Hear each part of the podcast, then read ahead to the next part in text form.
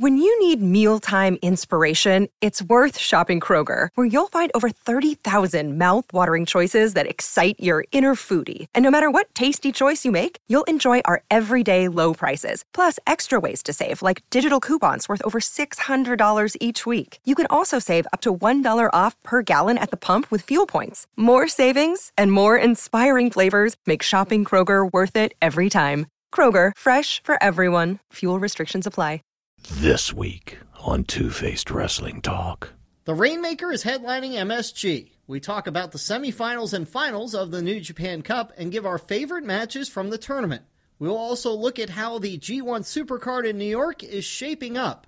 With just over a week until WrestleMania, the final pieces of the show are fitting into place for WWE's biggest show of the year. We will discuss the week's happenings on Raw and SmackDown, which includes a surprise title change that could change the main event at WrestleMania. And we bring you part one of an extended interview with Boy Meets World executive producer and writer Mark Blutman, who talks about his wrestler stand up persona, bringing Vader onto Boy Meets World, plus his thoughts on this year's build to Mania. All that and your feedback is next. WrestlingInc.com brings you Two Faced Wrestling Talk, the podcast that goes beyond WWE and goes in depth on NJPW, AEW, ROH, PWG, and more. Also featuring fun pop culture and wrestling crossovers, listener Q&As, and extended discussions about wrestling topics past, present, and future. Now, here's your host, Kelsey. Hi, and welcome to Two Faced Wrestling Talk. I'm joined as I am every week by my co host Paul. Why are you beating on me? I don't know. If you're watching the YouTube version, I kind of banged my fist on his shoulder. A lot of rage here early in the show, apparently. I don't know. We've got a great show. Maybe that's why I'm all raged up and excited. Yes, maybe. We've got lots in, you know, store for you guys on this episode of Two Faced Wrestling Talk. We've got a really great interview with the co-executive producer and writer of Boy Meets World. Man, I'm so excited for you guys to hear this. It's not just about Boy Meets World, it's about a lot to do with wrestling because he's been a lifelong wrestling fan. So we'll hear a lot more about that in the second block. Yeah, Mark uh, told us uh, prior to your long, long interview that we're breaking into a couple of parts because uh, there's so much good stuff there. But he said he likes to listen to a lot of wrestling podcasts, and we're one of them. He said he uh, likes to fall asleep. To with, you. with- well, with Just with kidding. podcasts on. Uh, and one of ours, is, uh, one of the the podcasts that he likes to fall asleep to is ours. And I told him uh, it's not the first time that people have said they I put them to sleep. So Womp womp womp. Whatever. and, and not in a good way, like a coquina clutch. I put people to sleep because I bore the hell out of them. Aw. All right, well, let's uh, quickly get to the plugs because uh, where people can find you is very important because you've got two new shows. Yep, you can find me on Twitter, especially at SuperKickingIt, S U P E R K I C K I N G I T. You could find our show on Twitter as well at Two Faced Pod, T W O F A C E D P O D. And uh, if you stay tuned to my Twitter, you'll be able to vote in polls. I put out polls all the time, especially for the last few weeks. You can have easy access to my two new live shows, Kelsey Likes and Either Or. Either Or is up on my Twitter right now. If you look a little bit down my feed on my profile page, you'll see it says Either Or, Suzuki or Ospreay. I broke it down and I had to choose one and I chose. I made a decision. Which is shocking. It was it was really difficult and hard, but I did it. We also want to thank our good friends at St. Arnold. Remember St. Arnold Brewing in Houston, Texas. Delicious beer and uh, great supporters of the show, as well as mybookie.ag. Remember to sign up using the promo code KICKIT, and you can get all set to bet on the uh, the Elite Eight in the uh, NCAA tournament this weekend. But uh, now it's time to give our opinions on the latest wrestling shows, news, and developments. It's time for headlines.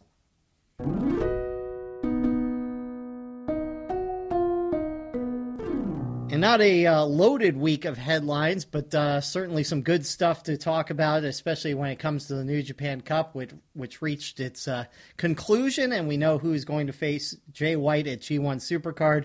The semifinals were last Saturday, the finals were last Sunday. Let's start with the semifinals and uh, a really great match between Ishii and Okada.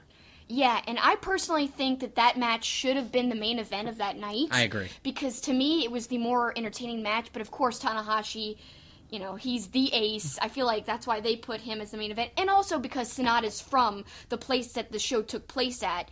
So, well, from nearby there. Nearby, yeah. Yes, so they were really, really, really rooting for Sanada. I mean, the crowd was so loud, and that's unusual for a New Japan Pro Wrestling crowd. So to me, I guess that's why they put it as the main event. But the Okada Ishii match, they just they were brutal. They pulled out all the stops, and I love how Okada brought a more serious, aggressive side. Because usually at the beginning of almost every Okada match, he'll get somebody, you know, against the ropes, and then he'll do the where he looks like he's about to hardcore chop them, Mm-hmm. but instead he just lightly double overhand chops them and then kind of Kinda walks away. Yeah, pats yeah. 'em. It's it's a very like light kind of. It's comical, yeah. Yeah, and he usually smiles, walks away, and the crowd claps. You know, but this time he didn't do that, and I think that says a lot about what. In storyline, he thinks of Ishii, and also probably in reality, because Ishii's just such a tough, brutal, really hardcore guy, and he always is really, really dependable for New Japan Pro Wrestling.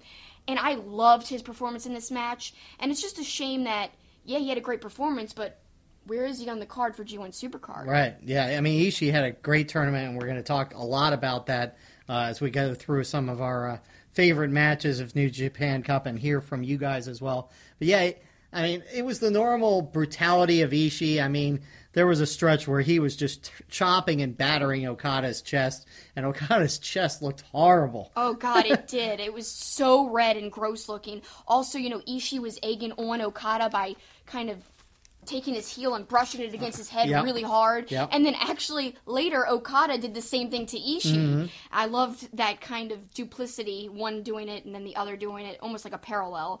And um just so many great elements in the match. We wrote two pages of flipping notes. Yeah, I like. I loved uh, one of the best things I, I thought was really kind of a cool, you know, a facial expression can tell a story.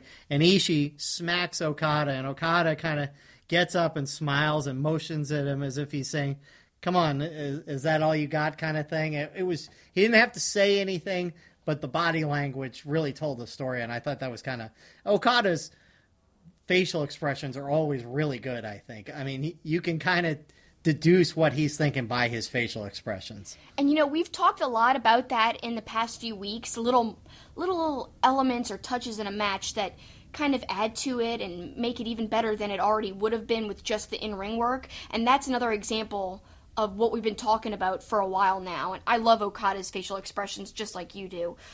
Another great touch was just all the reversals. So many reversals. Like one time, Ishii headbutted to get out of the Rainmaker, but that was just one of the many times he got out of the Rainmaker, and ah, it was just intense. I was questioning, especially after Ibushi lost. Right. I was thinking, okay, it's definitely Okada now. Right. And so going into this match, I was like, it's going to be Okada. You know, that makes the most sense. But this during the match had me questioning things. The way Ishii just kept countering, I was like, it could be Ishii. Yeah. I was kind of getting my hopes up, and that's what a good match does. Right. No, I thought. I mean, they certainly Okada was the logical choice going into that final four, but you know, for all that Ishii has done, it would have been kind of cool to see him in that main event at G1 Supercard. But you know, Okada probably would have made more sense because he's got such a a brand in the United States where people know him because Yes. of his long run with the championship belt and, and things like that and his battles with Kenny Omega. and the awesome entrance that people love when you know the fake Okada bucks come down and everything. So it's really interactive and people really love him. But I tell you what, when I was in person at the first G1 show not that long ago, about like a year and a half ago in California, Kenny Omega went against Ishii for the US belt and the crowd went wild. That was one of the best matches and people were really really into Ishii. They were behind him and they wanted him to win. Even as popular as Kenny Omega Yeah. was, people were cheering for Ishii to win Well, that that belt. that iconic image of Ishii grabbing onto the top rope with his teeth. Oh, that yes. was great. The crowd erupted, and it didn't even come across on TV the way it was in person. It was so loud in there when he grasped that rope with his teeth. Oh, incredible. I mean, and there was more headbutts in the match than the one I described about him reversing out of the Rainmaker. There was one where literally Okada did the Rainmaker to Ishii, and he like literally didn't budge, and then he headbutts him, and then he suplexes him, I believe. Man, that was a crazy sequence, and just the sequences kept getting crazier and crazier. So much so that Excalibur was able to fit in his patented unbelievable little comment, but it really was unbelievable. Well, is the thing. And he g- gave that great one great a bit of insight, you know, just from a wrestler's perspective about Okada, you know, when he almost got uh, pinned yeah, there was a point or where, submit, I guess. Yes, submitted. There was a point where Okada almost tapped out, but he just was able to m- make the ropes, and that's because he's so tall. But the way Excalibur said it was, the only thing that saved Okada was his length. Yeah. Because his foot barely got to the ropes, and like somebody like Ishii, if the hold was reversed and Ishii was in the hold, Ishii wouldn't have been able to reach that rope because he's a lot shorter. So I just love the way Excalibur painted that on commentary and really made you think that Okada could have lost right then and there. Well, and then there was a couple points where Ishii hits lariats repeatedly, and Okada just gets out. And again, then you know there are there are near falls that suck you in, especially uh, more, probably uh, as much so in New Japan than anywhere else because you you know the crowd isn't so biased for one or the other sometimes, and so they're so into it no matter what that you get sucked into it, and those near falls seem even more exciting. They really do, and I think you just hit the nail right on the head because it's one of the most enjoyable things about New Japan Pro Wrestling is that the people who are there care about the wrestling, and it makes you care about the wrestling, and it's just a very honored and respected form of art over there and you could tell that that comes across when you're watching from home and i think that adds to the whole experience and it's one of the reasons why i love new japan pro wrestling so much Well, I love the ending of this match. Okada hits a jumping tombstone, then hits a rainmaker. But what it was what happened that, after that I thought was really cool. Okada helping Ishii up, shaking his hand, and ra- and Ishii raising Okada's hand. Uh, I mean, obviously they're stablemates, but uh, I thought it was a good moment because it, it just kind of showed mutual respect. I think for such a great match. Yeah, and Ishii doesn't normally do that type No. of thing. A lot of the times, if he does lose, he just kind of gets out of the ring without, you know, staying in there, especially raising someone else's hand. And as you alluded to, they are stablemates, but just I think it was extra special just because how stoic Ishii usually is and how he kind of just leaves the ring a lot of times. So to see him stay in there and for them to have that special moment, I think was one of the highlights of the match, even though it wasn't even like in the middle of the match. It was something that happened afterwards. And Ishii had such a great tournament. Again, we're going to talk about uh, him in a couple of our uh, our our top three matches of uh, G1 Supercard. So we'll talk more about him and G1 Supercard uh, later. But uh, let's go to the other semifinal: S- Sanada and Tanahashi. And your little effect right there kind of sums up how we kind of felt about it.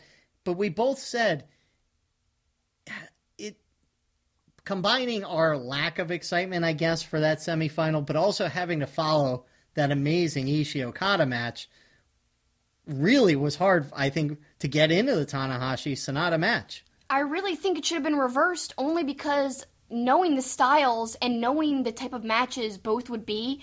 I mean, New Japan had to have known that the Okada Ishii match would have been brutal and crazy. And apparently, Will Ospreay tweeted out that people were like in the back giving a standing ovation when they were coming back. Um, so to me, they must have known that Okada Ishii would have been more brutal. So why didn't they make that the main event? As we speculated, yeah, it probably had a lot to do with Sanada and how he was from that area where the show was taking place at. But still, this match just, to me, it couldn't follow and beat what came before it. So it was at the mercy of really its place on the card. However, you know, maybe we're just biased because you know we're not huge Sanada fans and we're not huge Tanahashi fans. Now we don't have anything against those wrestlers; they're just not our personal New Japan favorites. And again, if you guys love both of them and if you love this match, that's perfectly okay. Tweet us why you loved it. It's great and perfectly okay to agree to disagree. And you got to say that every show because it's my tagline, and I truly believe in it. And I have to roll my eyes. Just Well, a lot of people think it's not okay to have differences of opinion, but that's that's crazy, really.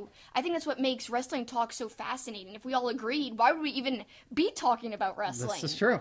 So that's why I think it's important to say that. So, But- having said that important thing, But you know, it's funny. As much as everybody loves Tanahashi, I think one of the most intriguing parts of this entire match was the crowd being so behind Sanada that they were actually kind of booing Tanahashi, which is seemingly unheard of in Japan. right, and that was really one of the things that stuck out to us the most, which isn't saying a lot because literally that happened before the match even begun. So that was our main highlight, really.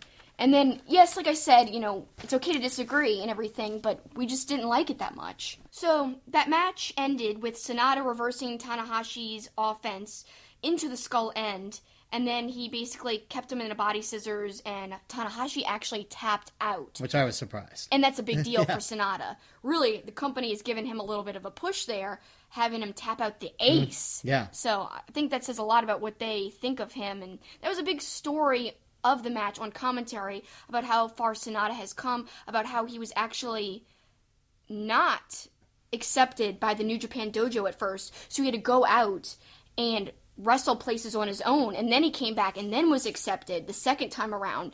So i guess there's a little bit of having to prove himself. Mm-hmm. And they, they they kind of made that a story throughout the match on commentary and also into the match with okada and let's get into that match actually, because we're going from a Sanada match that I didn't really like that much to a Sanada match that I loved. I loved the Sanada Okada finals of the New Japan Cup. That was a wonderful, hard hitting match. It was long, and both men really, really excelled with their offense, and it just, it was hard hitting. And Sanada stepped up. I really, that might have been my favorite match of his of the whole tournament. one of the iconic things was early to me. He uh, he goes to hit a, a moonsault, standing moonsault, lands on his feet, and then drop kicks Okada. It was all so smooth. I thought that was really awesome. But speaking of drop kicks, to me the thing Oh, yeah. that was the maybe the iconic moment of the whole tournament. Okada's drop kick off the top rope was a thing of beauty. If you haven't seen it, you've got to go to find it somewhere online, New Japan World. If you don't have a subscription, I'm sure there's a GIF of it somewhere or something. Sign up for New Japan Pro Wrestling. Just bite the bullet. It's worth it, man. was, it's worth it. It was. I mean, he's got the best drop kick in the business anyway. But this, I just, I'm like, I'm almost getting goosebumps thinking about it because it was so awesome. He's in midair, and it almost looks like he freezes in midair. It was like in slow motion. he was floating there. Yeah, it brings his knees almost to his his stomach and then extends out. And this is all off the top rope, and it was awesome. And the announcers even were were talking about like you know he froze in midair. And so we rewound it, and it was even better the second time when we rewatched it again. It was like, it is like he was pausing in midair. It was so crazy. You're right. I almost forgot about that. That's why I, I exclaimed, heck, yeah, that's the greatest part. Well, um, you know what it reminded me of, and this will this you're too young for this, but it reminded me of there were times Michael Jordan would float to the rim, and it looked like he was doing it in slow motion because he would get so high, and it was so spectacularly picturesque, and that's what it reminded me of is is, is grace that almost happens like it's uh, happening in slow motion because it's so amazing. hey, man, I've seen Michael Jordan play basketball in, Space Jam. Gee, couldn't see that coming a million miles away. but they do show him playing basketball at the beginning and then with the tune. So anyway, I am old enough to know. but um like you said, so many great moments, and I think something that we talked about in Okada's other match of the weekend, the insane amount of reversals that he had with Ishii, he had just as many mm-hmm. reversals with Sanada. It was like every time he thought a Rainmaker would happen or a Skull End would happen, they would reverse it. And it just kept happening and happening, and that was one of my favorite parts of the whole match because every time you thought, okay, this is going to be it. Oh no, he gets out of it. And that's what makes you kind of second guess everything you thought was going to happen before. And I think that's what great wrestling does. Well, it makes So- you question things. Sanada was so close, again with the near falls, and the crowd was on. I mean, I wrote it down on fire for Sanada. I mean, it was as loud a New Japan crowd as as you're ever going to hear. I mean, it was crazy how loud it was. But in the end, Okada reversed a skull end into a tombstone, hit the Rainmaker, and won the match. And so Okada will advance to face Jay White. But of course, Jay White had to make sure he made an appearance as well. Of course. I like how also in the uh, undercard matches before the finals, he was saying it doesn't matter which one of you wins. My name is still going to be the name on this belt. You see this nameplate? It's going to remain the same after G1 Supercard. And actually, on commentary, you wrote down a very interesting comment. They said that, you know, White has only wrestled twice in this month, whereas, you know, big matches. Right. Whereas Okada has wrestled 16 times. Right. Right. I mean, the workload for Okada leading up in the month to G1 Supercard is crazy. And uh, another thing that they mentioned during the match that I thought was interesting the New Japan Cup winner has only gone on to beat the champion in, in uh, four times out of 17 attempts. So, Wow. so winning the New Japan Cup is not a guarantee that you're going to win the championship. Yeah, and speaking of that championship match at G1 Supercard, I know we're going to get more into the card later, but to me, like, can we at least talk about our predictions for Okada and Jay White now? Because I'm thinking there's no way that Okada can win back the belt at G1 Supercard. I can't imagine New Japan being okay with that happening there. I'm thinking it's going to look like it's going to happen, and then maybe, you know, they've been promoting El Phantasmo a lot. Like before every single New Japan Cup set of matches, they would play his video package. So I'm wondering, will he make his debut and pop up because he's supposed to be a part of Bullet Club? That was revealed in the video package. So maybe he comes in and interferes with that match, and it leads to Jay White retaining. Well, every Jay White match has some sort of interference, so that wouldn't be a surprise. I like the exchange at the end, too. Jay White says, You've never beat me. You never will. You will be laying on the mat looking up at the world's most famous arena. And then Okada countered with Jay White, You're not on my level. I liked that a lot because you know that's something that a lot of people talk about. I even talked about it in our show last week.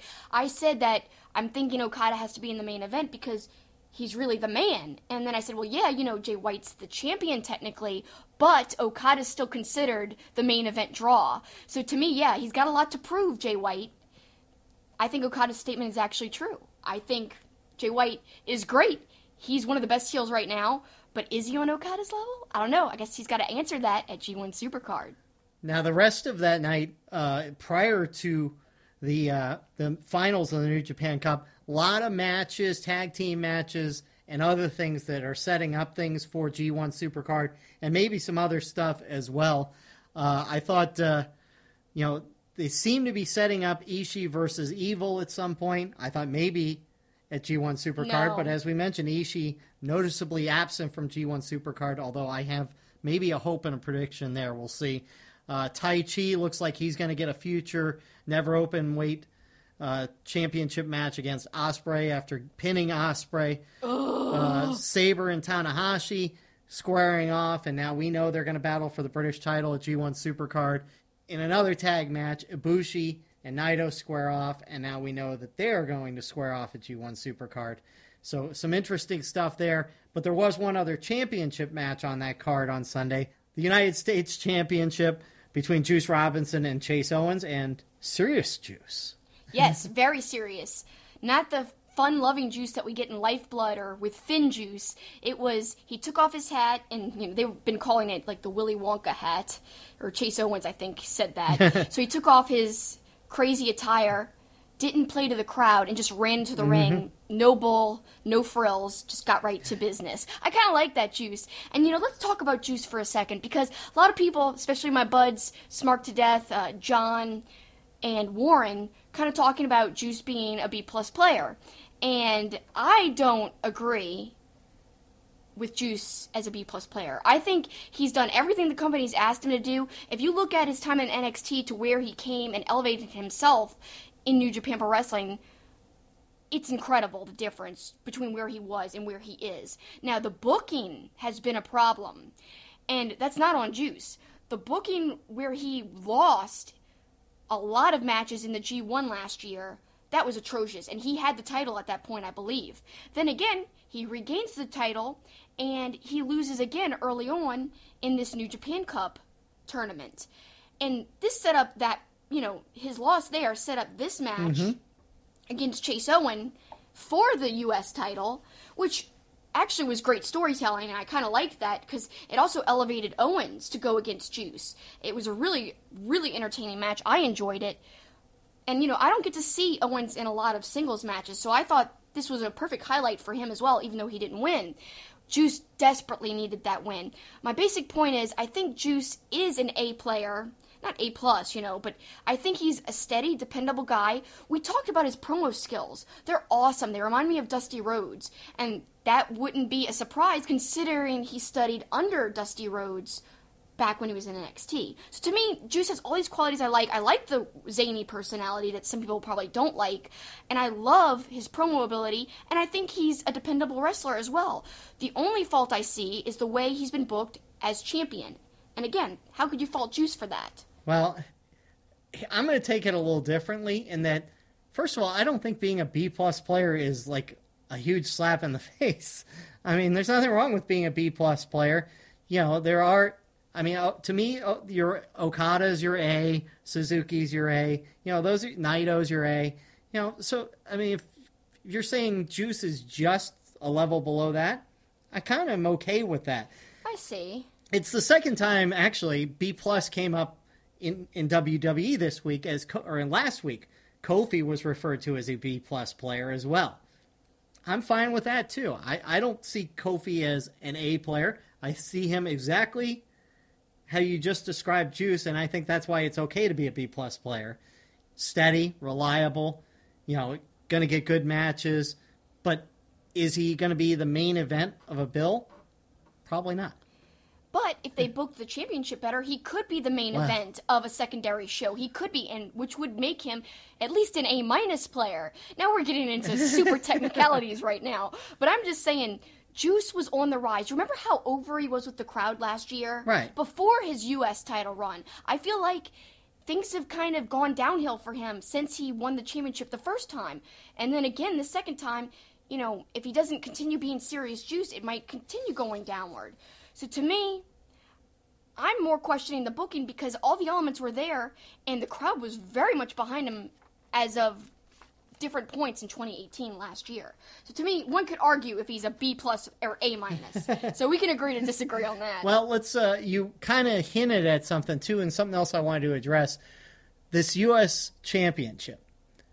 I don't feel it. ha- I know why they created it. You know, it was it was really a another platform to get over Omega in the United States. Not that he wasn't already over, but you know, for that show that you were at, the G1 uh, special show there. I think I don't know if this belt holds a lot of prestige.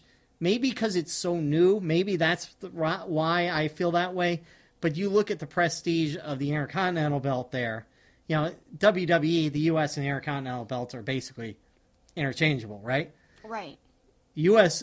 Championship in New Japan certainly doesn't hold that kind of prestige yet, and I'm not sure it ever will. It might, but There's a lot of titles in New Japan, and that's some people's kind of qualms, one of their qualms with New Japan Pro Wrestling. I don't have a problem with it. However, I don't think there needs to be junior heavyweight tag titles. Right. I feel like that's something that could go away, especially now that the Bucks aren't part of the promotion. And even when Bucks moved up to the heavyweight division, I mean, that junior tag division has seemed very, very thin. I mean, people who aren't going to be j- considered juniors much longer, Ishimori, Shingo, you know, those people technically are wrestling as juniors, but they're I don't think they're going to stay juniors. So to me, you're working with an insanely thin junior tag mm-hmm. division. That's a belt that could go away right there. That way, maybe you could focus a little bit more on the U.S. championship.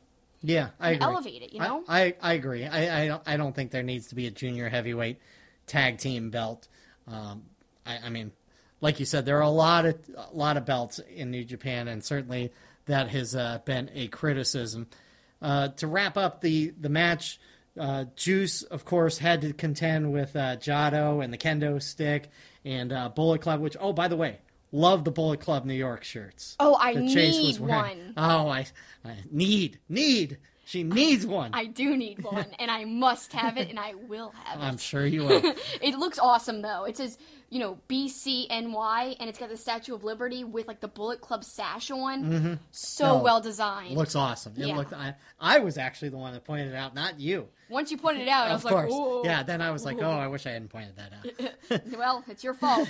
You're fueling my addictions here. Uh, Juice at the end hits a left-handed god to Chase Owens, to Fale, to Jado, then to Pulp Friction, and it looks like they're setting up a Fale Juice match.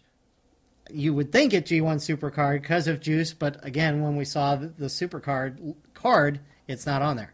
So, you know, yes, it's not on the G1 card, but not everything that they've been building up can be on that card. I mean, the card would be five hours long, seven hours long. It'd be insane long. I mean, it's going to be very long as it is. Yeah. But rewinding back to this match, Juice looked really good, and he overcame overwhelming odds to beat Owens. And I like that because he looked so bad in that loss in the first round. So I think this at least made up for it a little bit that he looked so dominant when the odds were basically stacked against him.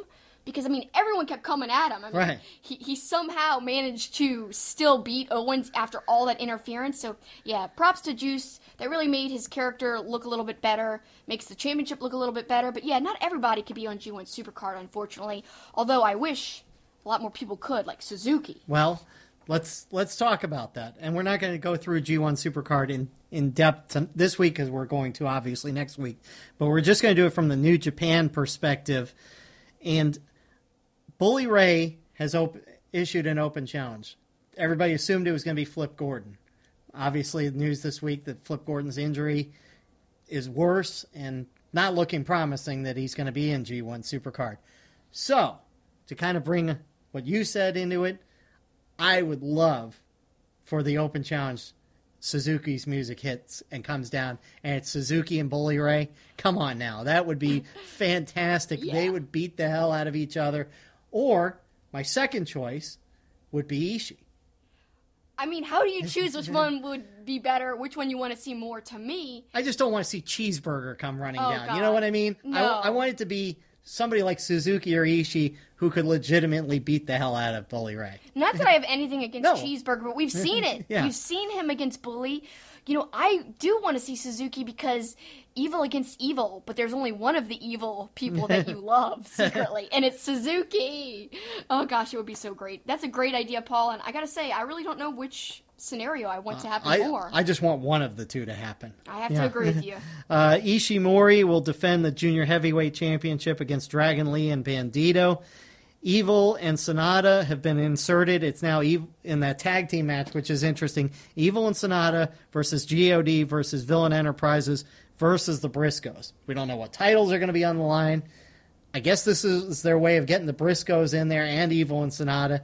This this almost feels like WrestleMania, where they're trying to make sure everybody gets in. That's the thing, and that's why I'm really disappointed with this change. Like, I know I'm going to come off as really harsh here, and people might disagree, and that's fine. I don't It's like okay to disagree. it is. Wow, I had no idea. I don't like the insertion, especially of Evil and Sanada. Yes, they want them on the card. That's great. The match makes a lot of sense with the Briscoes, God, and PCO and Brody. If they just kept it as those three teams, that would still work a little bit more. Although I think the story was more so there with Briscoes versus God. So it could have worked out if at Baltimore the title changed back hands to the Briscoes. But we don't think that's going to happen because this match is set in stone. And like I said, I just feel like it's really random and no story at all that Evil and Sanada are in there. Yes, Evil and Sanada have history with some people in the match, especially God. I just don't think that all four teams being in there is logical. And it just makes it less exciting when people were really, really hyped up for the possibility of anything where God and the Briscoes are meeting in the same ring, more so two on two. Well, we'll talk more G1 Supercard next week, and obviously we're gonna. I've got a couple points that I'll I'll circle into G1 Supercard, but we asked you what were your favorite matches of New Japan Cup, and uh, we're gonna get through some of the answers and give you our top three as well. So, so why don't you start? Okay, at Don't Brass Out, he said his top three matches of the tournament were Sanada versus Suzuki, Yano versus Cabana was hilarious, and Sanada versus Okada. And he followed it up with saying, I just wish it was Suzuki versus Jay White at G1 Supercard. You and me both don't, don't brass out. And I know I, I shocked the world last week when I said Yano and Colt was actually pretty entertaining because I'm not a big fan of comedy wrestling. So I have no problem with that being in the top three, which I know you're shocked by. I am. I wouldn't put it in my top three, but it wasn't appalling to me like many co- comedy matches are. It wasn't like you'd be saying flipping Yano is in your top three, get out of here, like you used to say stuff like that. At Save Us Marcus kind of gave us a stream of consciousness answer to this because he said, I'm still working my way through it, but Ibushi and Naito is definitely on the list so far. Then later he's like, Zack just tapped Ibushi, OMFG. And then he, he follows that up a few minutes later by, I may be premature, but I had Suzuki and Sanada to the list.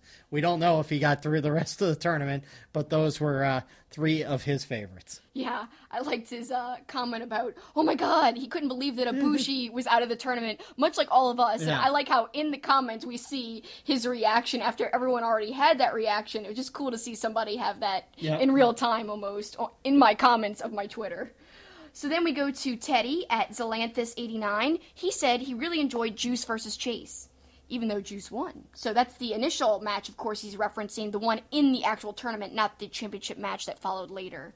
Then we've got R L A N G E L E S. He says Ishii versus Okada, Ospreay versus Archer, and Yano versus Colt. And of course, the finals with Okada versus Sanada. So we put in a little extra there. That's okay. It's hard for me to choose two. Well, the, the, the previous one only put one, so we, we can take four from the following one. Uh, at Zach Shy 130, uh, Suzuki versus Kojima, Ibushi versus Sabre, and Okada versus Sanada. I believe that's the only person who said Kojima versus Suzuki. I liked that match a lot, but again, there's some other matches in the tournament that outshined that for me personally. But I know Zach loves Suzuki, as do I. but uh, yeah, Suzuki, I like a lot of his other matches that he's had. The end of last year, some into this year, but in the tournament, he had some good ones, but none that I can really say were my favorite. No. Then we go to Good Guy Dave at Dave Pizeski. I can finally answer this because it took him a little bit longer to finish. He says his number one is Sanada and Okada. Number two, Ishii versus Yoshihashi. And number three, Yano versus Cabana. And you're right, it's hard to pick just three. I originally had Sanada and Suzuki and Ibushi versus Zack Sabre Jr. in the top two. Big props to Shota Umino for amazing work as well. Then he followed it up with explanations why he chose what he chose. Sanada and Okada just had amazing wrestling, and the crowd was insane. Ishii versus Yoshihashi had the best story. And Yano versus Cabana was amazing character work and was hilarious. Seriously, effortless comedy like that is underrated in pro wrestling. I loved them all. Yep, all good choices. And uh, Yoshihashi is going to figure in a few of these answers, which is surprising. It is surprising, and it's actually funny. Yoshihashi has been a big topic of discussion. Uh, our friends that we mentioned earlier, Smark to Death, they have been saying, you know, them and company have been saying they don't understand how people can get into Yoshihashi. He's just not exciting. And a lot of people seem to have that same sentiment. Long ago, when I was first getting you into New Japan Pro Wrestling, you know, you were trying to figure out who was who, and you were like, who's this guy again? He always looks so sleepy and stuff. What's this guy's name again? I was like, it's Yoshihashi with the weird hair. Right. And then you basically nicknamed him Sleepy, like from Snow White and the Seven Dwarfs. Yeah, And why? Well, he looks like one of the seven dwarfs, Sleepy. I mean, just pull up Google images of Sleepy from the seven dwarfs, and like five or six in, there's two that you could put Yoshihashi's face in there because it looks like Yoshihashi. It's ridiculous. so yeah, I think Yoshihashi has a subdued personality, and that's why a lot of people can't really get into his wrestling. He's got weird facial expressions. It's almost like he doesn't use his face to express anything. There's no movement there in his eyebrows or his mouth, like no smile, no smirk, no grimacing teeth. However, having said that uh, kind of criticism against him, I think in the tournament itself, he had some great matches and he really performed really well, and this could be a new Yoshihashi, a non-sleepy Yoshihashi for all we know. But once we told our friends that we called him sleepy, they just ran with it. they thought it was hilarious, so we wanted to give the origin of why we started calling him sleepy. Right, right. And uh, he is certainly seemingly on a uh, little bit of an uptick uh, when it comes to New Japan.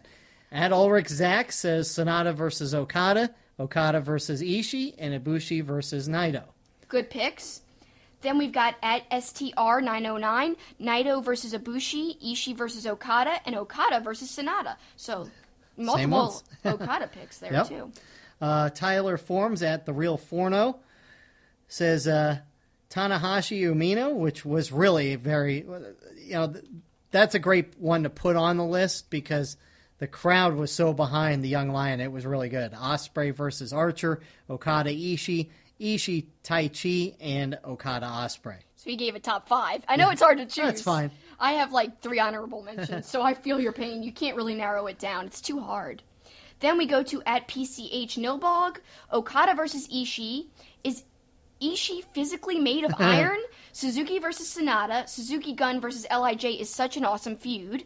Naito versus Ibushi. Naito, I believe, is incapable of having a bad match. He's my favorite wrestler in New Japan for a reason. Great reasonings there. I loved all of your explanations. Uh, next one is at Axel Rules 21, Okada Ishii, Naito Ibushi, and Ibushi versus ZSJ. Many honorable mentions. We're with you there. I know, like I said, three for me. Next one at TJBOVR. All of them are tied, but seriously, such a good tournament. But reading through the people's list, I want to add some matches that I feel are being overlooked, which is fair. Juice versus Chase, Ishii versus Yoshihashi, and Big Mike versus Okada, which really was a good match as well. And that was the beginning of the tournament where Okada's chest really started to get opened up. Yeah, and then it just got worse and worse and worse as the tournament went on, and Okada had brutal matches with literally almost everybody he faced in the entire tournament. But great, kind of underrated pick there. I like that he threw that in because no one else, I believe, picked that No. in their list. So good shout out there. At Sarastro of Mog, Ibushi versus Naito, Ishii versus Okada, and Yano versus Cabana. I also really dug Ishii versus Taichi. That was a good match despite Taichi being in it. Then we've got El Rance, Yano versus Cabana, Naito versus Ibushi, and Zack Sabre Jr. versus Ibushi. It, it really is interesting how many people have put Yano and Cabana into the, their top three. It was just such a funny match. Yep. It's like it's hard to do wrestling comedy right, and as Dave said earlier in his list, he said it's the perfect way to do it, and you know you can't go wrong with picking that as part of your picks because I don't know. I think it's kind of difficult to do it right. Finally, at BSCHWING 22, Ibushi versus Naito, Okada versus Ishii, and Ospreay versus Archer. So thanks for everybody submitting theirs. And now it's time to give our submissions. And uh, I am going to go, I guess, from three to one. Uh, number three, Okada versus Sanada, the final. Okada versus Ishii in the semifinals is number two, and Ospreay versus Archer is my first choice. I should say, and a few people have put in Naito versus Ibushi. Going into this tournament, that was my favorite first round match on paper, but I didn't think it was as good as it could be. But obviously, they're setting up for a much better match at G1 Supercard. You know, I am with you 100% on I thought on paper that could steal the whole tournament, but after seeing it, it wasn't my favorite at all. So I did not include that in my list, spoiler alert. Um, and a lot of people did include it, but just as many people did not include it into their top three list. So then, here's mine, and I'm going to go backwards just like you. Number three, Ishii versus Nagata. And I really feel like Ishii had the best performances, second only to maybe Okada. And he just had great match after great match. And I think what sticks out about the Nagata match specifically is just Nagata's mouth full of blood as his eyes roll mm-hmm. back. And just two established guys, two who I think are kind of like legends in New Japan Pro Wrestling, especially Nagata, of course, is a real, real legend. Just going toe to toe and bringing everything they have, and it was brutal as hell. And to me, what was could have been similar on the list, Kojima versus Suzuki, but to me, the Nagata, the visuals of that match with the blood and everything, and just the hard hitting nature of it, it just beats it just by a little bit. then my number two, the final match, Okada versus Sanada. I wasn't going into this match thinking it could even possibly be on my top three, and that's why it deserves to be so high on my top 3 Mm-hmm. because it surprised me. I'm not a huge Sanada fan, as I've stated before last week and then in the show today, but this match really. Really, really exceeded my expectations. And so, for that reason, it's on the list. It was great. I enjoyed every second of it. And then, number one, Okada versus Ishii. We talked about it at length during this show had so many moments I loved, all the reversals. Okada really taking Ishii very, very seriously, and I think that's why I took the match even more seriously than I would have going into it originally. So to me, for all those reasons that we talked about in the beginning of the show and more, that deserves to be number one. My honorable mentions, I have three. It's terrible. I couldn't narrow it down. Tanahashi versus Umino. I loved that match because I didn't know really who Umino was, and he exceeded my expectations, much like the Okada Ishii match did. Ospreay versus Archer, that actually made your actual top three, and originally it was in my top three, but just there were so many other good matches, especially with Ishii, that I had to edge it out and put it in the honorable mentions instead. Even though, man, Ospreay doing the Stormbreaker to, to Archer, mm-hmm. that was insane, and I marked out when it happened. As you referenced a few episodes ago, I was Right. super invested in that match. Right. I was like yelling when Ospreay won and when he did the Stormbreaker and everything, and wincing when I thought he was going to lose, and it was just great. I was very invested. And then finally, the match people were referencing a lot, Cabana and Yano. I just think it's comedy in the perfect way for wrestling. Well, I I think putting that um, Umino Tanahashi match in your honorable mentions probably like dark horses that are are not top three necessarily, but maybe surprise matches. That certainly was one. And I, I said it two episodes ago. I was wildly entertained by the uh, Nakanishi and Sleepy, I mean Yoshihashi match. I love that match too. that was you know, and part of that was Callus was so funny on the commentary, Yeah. but that was an entertaining um, match for sure as well. So plenty of uh, excitement in the New Japan Cup, and now New Japan Wrestling is basically off of uh, their schedule until they come to MSG, and we will talk much more about that next week because we're obviously very excited that we're going to MSG for that show. I can't wait. It'll be my first time in New York, my first time at MSG, obviously. And oh my God, I get to see my favorite people in MSG, uh, such a historic place. It's going to be insane. Yeah, it's going to be incredible. I can't wait. Uh, it's going to be so much fun to just be in Madison Square Garden to see big time wrestling in front of a full house and uh, and it not be WWE, which is the surprising part of of the whole equation that that Madison Square Garden is going to have such a big wrestling event that's not WWE. But speaking of WWE, let's uh, change directions and talk a little bit about WWE. Not a ton to talk about this week, but I think the biggest piece of news came from SmackDown, where all of a sudden Charlotte and Asuka were going for the SmackDown Women's title, and Charlotte wins this. What were your thoughts uh, when you saw that? Well, at first I was pretty upset because Asuka really doesn't look good here and she's not being booked well and she's not really seeming like a priority in WWE as a whole. But what made me change my mind a little bit is your reasoning. So tell people what you explained to me Yeah. that kind of changed my mind. Well, first of all, I completely agree with you. Uh, we've talked about it in the last couple of weeks that Asuka is kind of getting lost, and this makes her even more lost, right? What is, is she even going to be on the WrestleMania show? Will she be in the Women's Battle Royal? Probably, but I think this is actually better from a booking perspective, not for Asuka, but for the booking perspective, in not having a, a WrestleMania match where Asuka is going against you know, Mandy Rose again or somebody like that, where nobody's going to be excited about that, especially when you've got this headline women's match, and now you've got Charlotte as a champion, Ronda Rousey as a champion, and Becky Lynch, and now, of course, the news this week, no surprise to any of us, that it is going to be the end of the show, the main event, which obviously is huge news, and I guess we ought to talk a little bit about the significance of that as well. So you've got great reasonings why it makes sense for the booking, and you know, Asuka, I'm still upset for her and about her, but yeah, it makes the main event really exciting because does this mean that it's going to be a unification match, which would be great because the women's division isn't very large. And so if you have one women's champion who kind of floats between the brands, just like the women's tag champs are doing, I think that makes a lot of sense and it would kind of take away a lot of repetitiveness. So to me, I'm all for it if they do wind up having it be some kind of unification. As far as it being the main event, that's a huge deal. That's really incredible and I'm very happy to see it. But at the same time, I would have been just as happy with Kofi being the main event. So I think it's historic.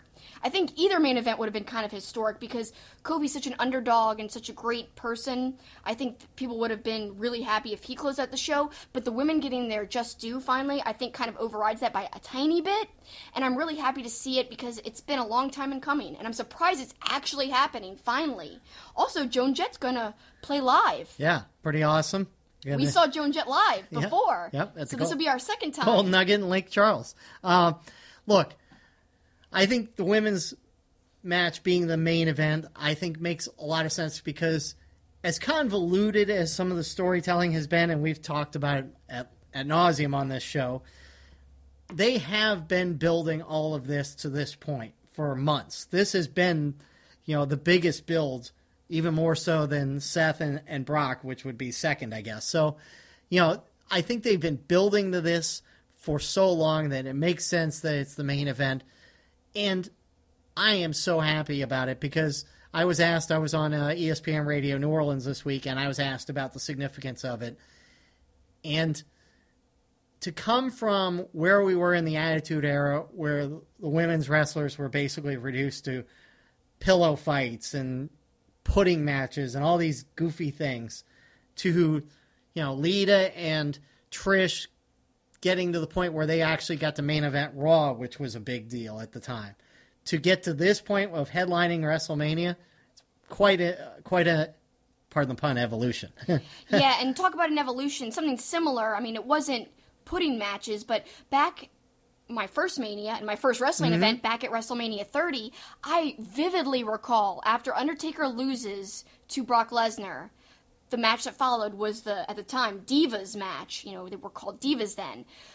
Everyone got up, everyone, including me and my friend. We went to the concession stand and everyone was there talking about how upset they were about Undertaker. But basically, the Divas match was a bathroom break, and you know they termed that for a while they were saying like, "Oh, the Divas match, bathroom break time." That was kind of like a well-known saying about Divas matches.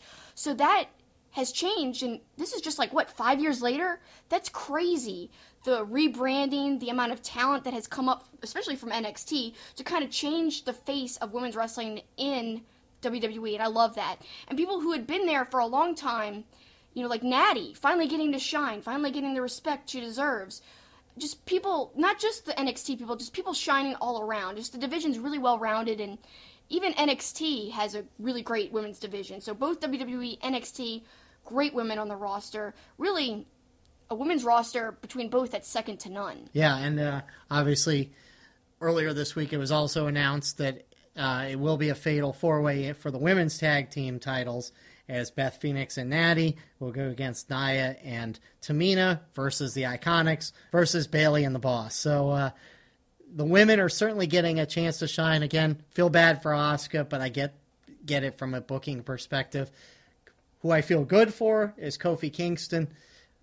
We knew it was going to happen. Again, convoluted storytelling, even down to this week where the New Day had to win a, a tag team gauntlet match to get Kofi into the match.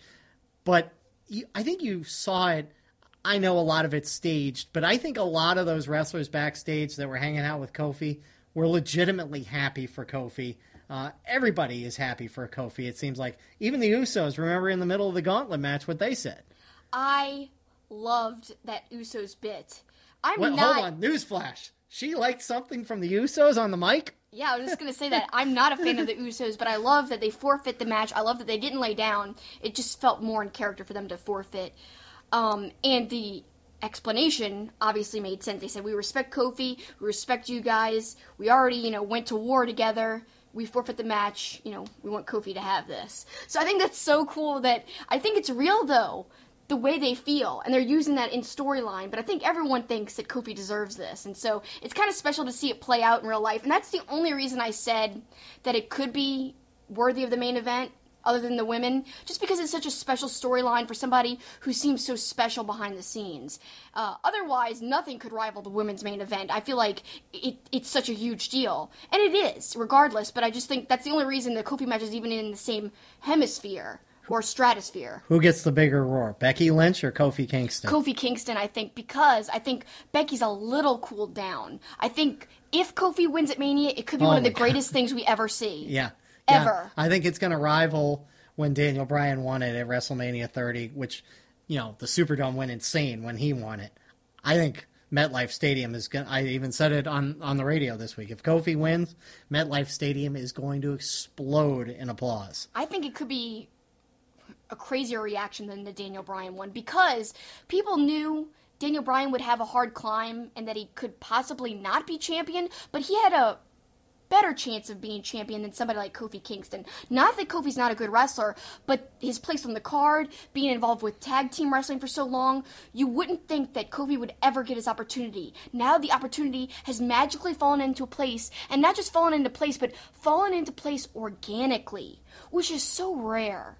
Really, think about how this is played out. Really, we didn't know that this would happen. No. This wasn't in the cards. No, he wasn't even supposed to be in the Elimination Chamber match. It was supposed to be Mustafa Ali. Right. So that goes to show how uh, you.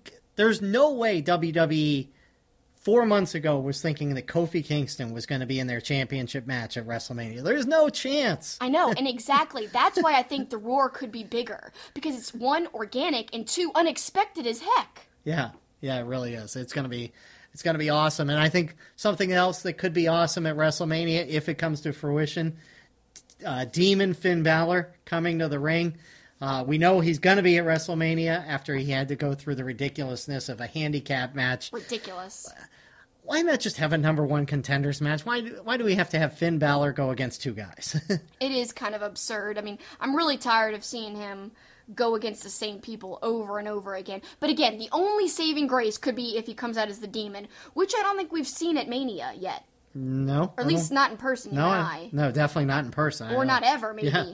So I can't wait to see that possibly happen. Uh, something bad though that happened this week on WWE television: Samoa Joe losing to Angle. I understand what they're trying to do with Angle, but I don't believe you know putting a guy who's about to retire over when you're hurting the guy who's going to remain with the company after that guy leaves. So to me, it makes no sense for your current roster to be losing to the guy who's leaving the company. And I am a huge fan of Angle. Right. He's my favorite wrestler. So I don't have anything against Kurt Angle. I just have something against he's leaving and these guys are going to be the ones who carry the company forward and yet they look weakened because of this. Like they can't stand up. It's again glorifying the attitude era, Right. glorifying the uh, ruthless aggression era age over your current Right. talent, which is ridiculous. They've got to stop doing that. Invest in the talent you have now. That'll be the talent you have to depend on 10 years from now when you're looking for legends. They won't be legends if you don't build them up to be that. Right. You know? And look, in the grand scheme of things, it doesn't matter,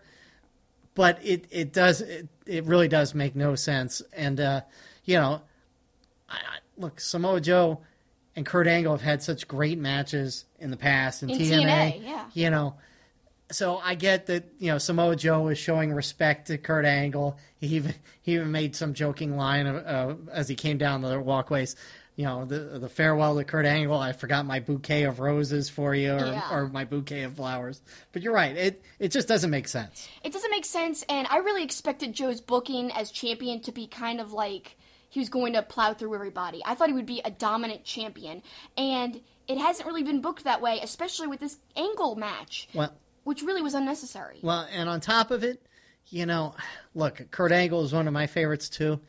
He looked terrible in the ring. He, I mean, and to have Samoa Joe lose to a, a bad Kurt Angle, and then Kurt Angle trying to hit the angle slam on Orton on SmackDown on Tuesday was painful to watch. So It's I, sad. I'm hoping somehow he can pull together and have some sort of a decent match at WrestleMania, so he has a good send off. But the two matches he had this week were kind of hard to watch, and I hate to say that. I hate to hear that too because he's one of my favorites, and it makes me sad that you know he's gotten that bad not bad as he can't wrestle, but his body. Yeah, his body just can't handle it. Yeah, tore up, torn down as well. Yeah. So hopefully we could see something better though, and have him be built up and have a feel good moment at Mania. But hopefully not at the expense of everybody on the main roster. I don't know. Right.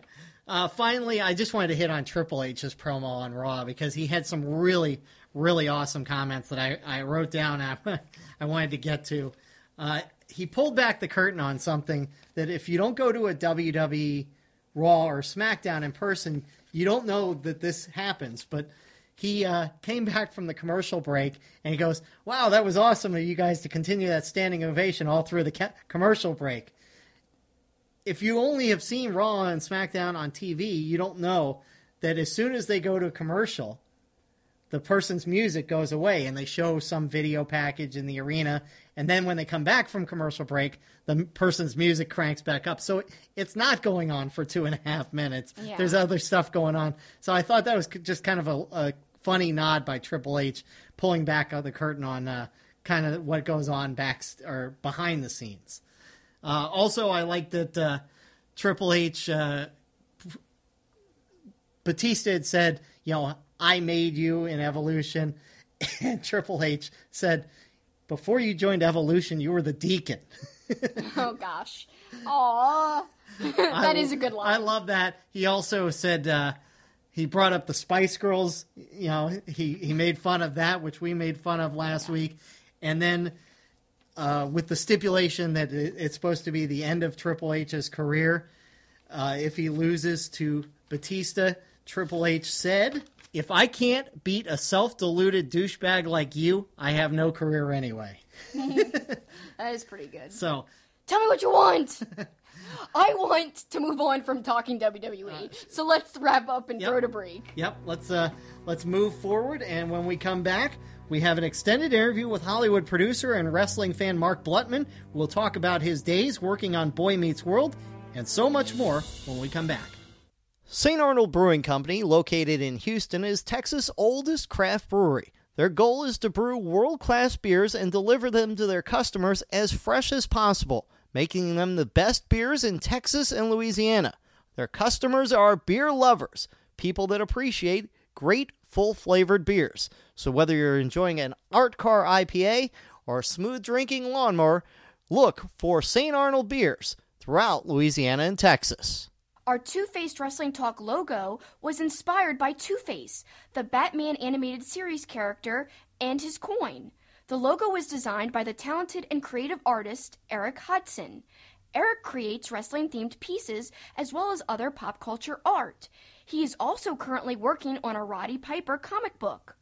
You can follow him on Facebook, Twitter, and Instagram at Dreaded Dinosaur. You can also support his work by becoming a patron at patreon.com slash dreaded dinosaur. Please check out his work.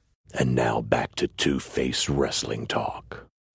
So this week I'm so excited to play you guys one part of my Mark Blutman interview. I had a blast talking with him. He has had such an interesting life and wrestling has intersected in different parts of his life so many different ways. It's crazy. I even said like, "Wow, you found a way to interject wrestling into your life no matter what you ended up mm-hmm. doing at the time. And he was like, Yeah, because I really have a passion for it. And he actually revealed to me that he kind of wants to get into working with wrestling now. He kind of want wants to move into that direction. Plus, we talked a lot about Boy Meets World, including him bringing Vader onto Boy Meets World as a guest star. And I'm wearing my Vader shirt Yeah.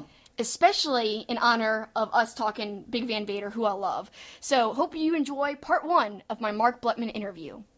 So, Mark, I'm so excited to be joined by you. Boy Meets World means so much to so many people.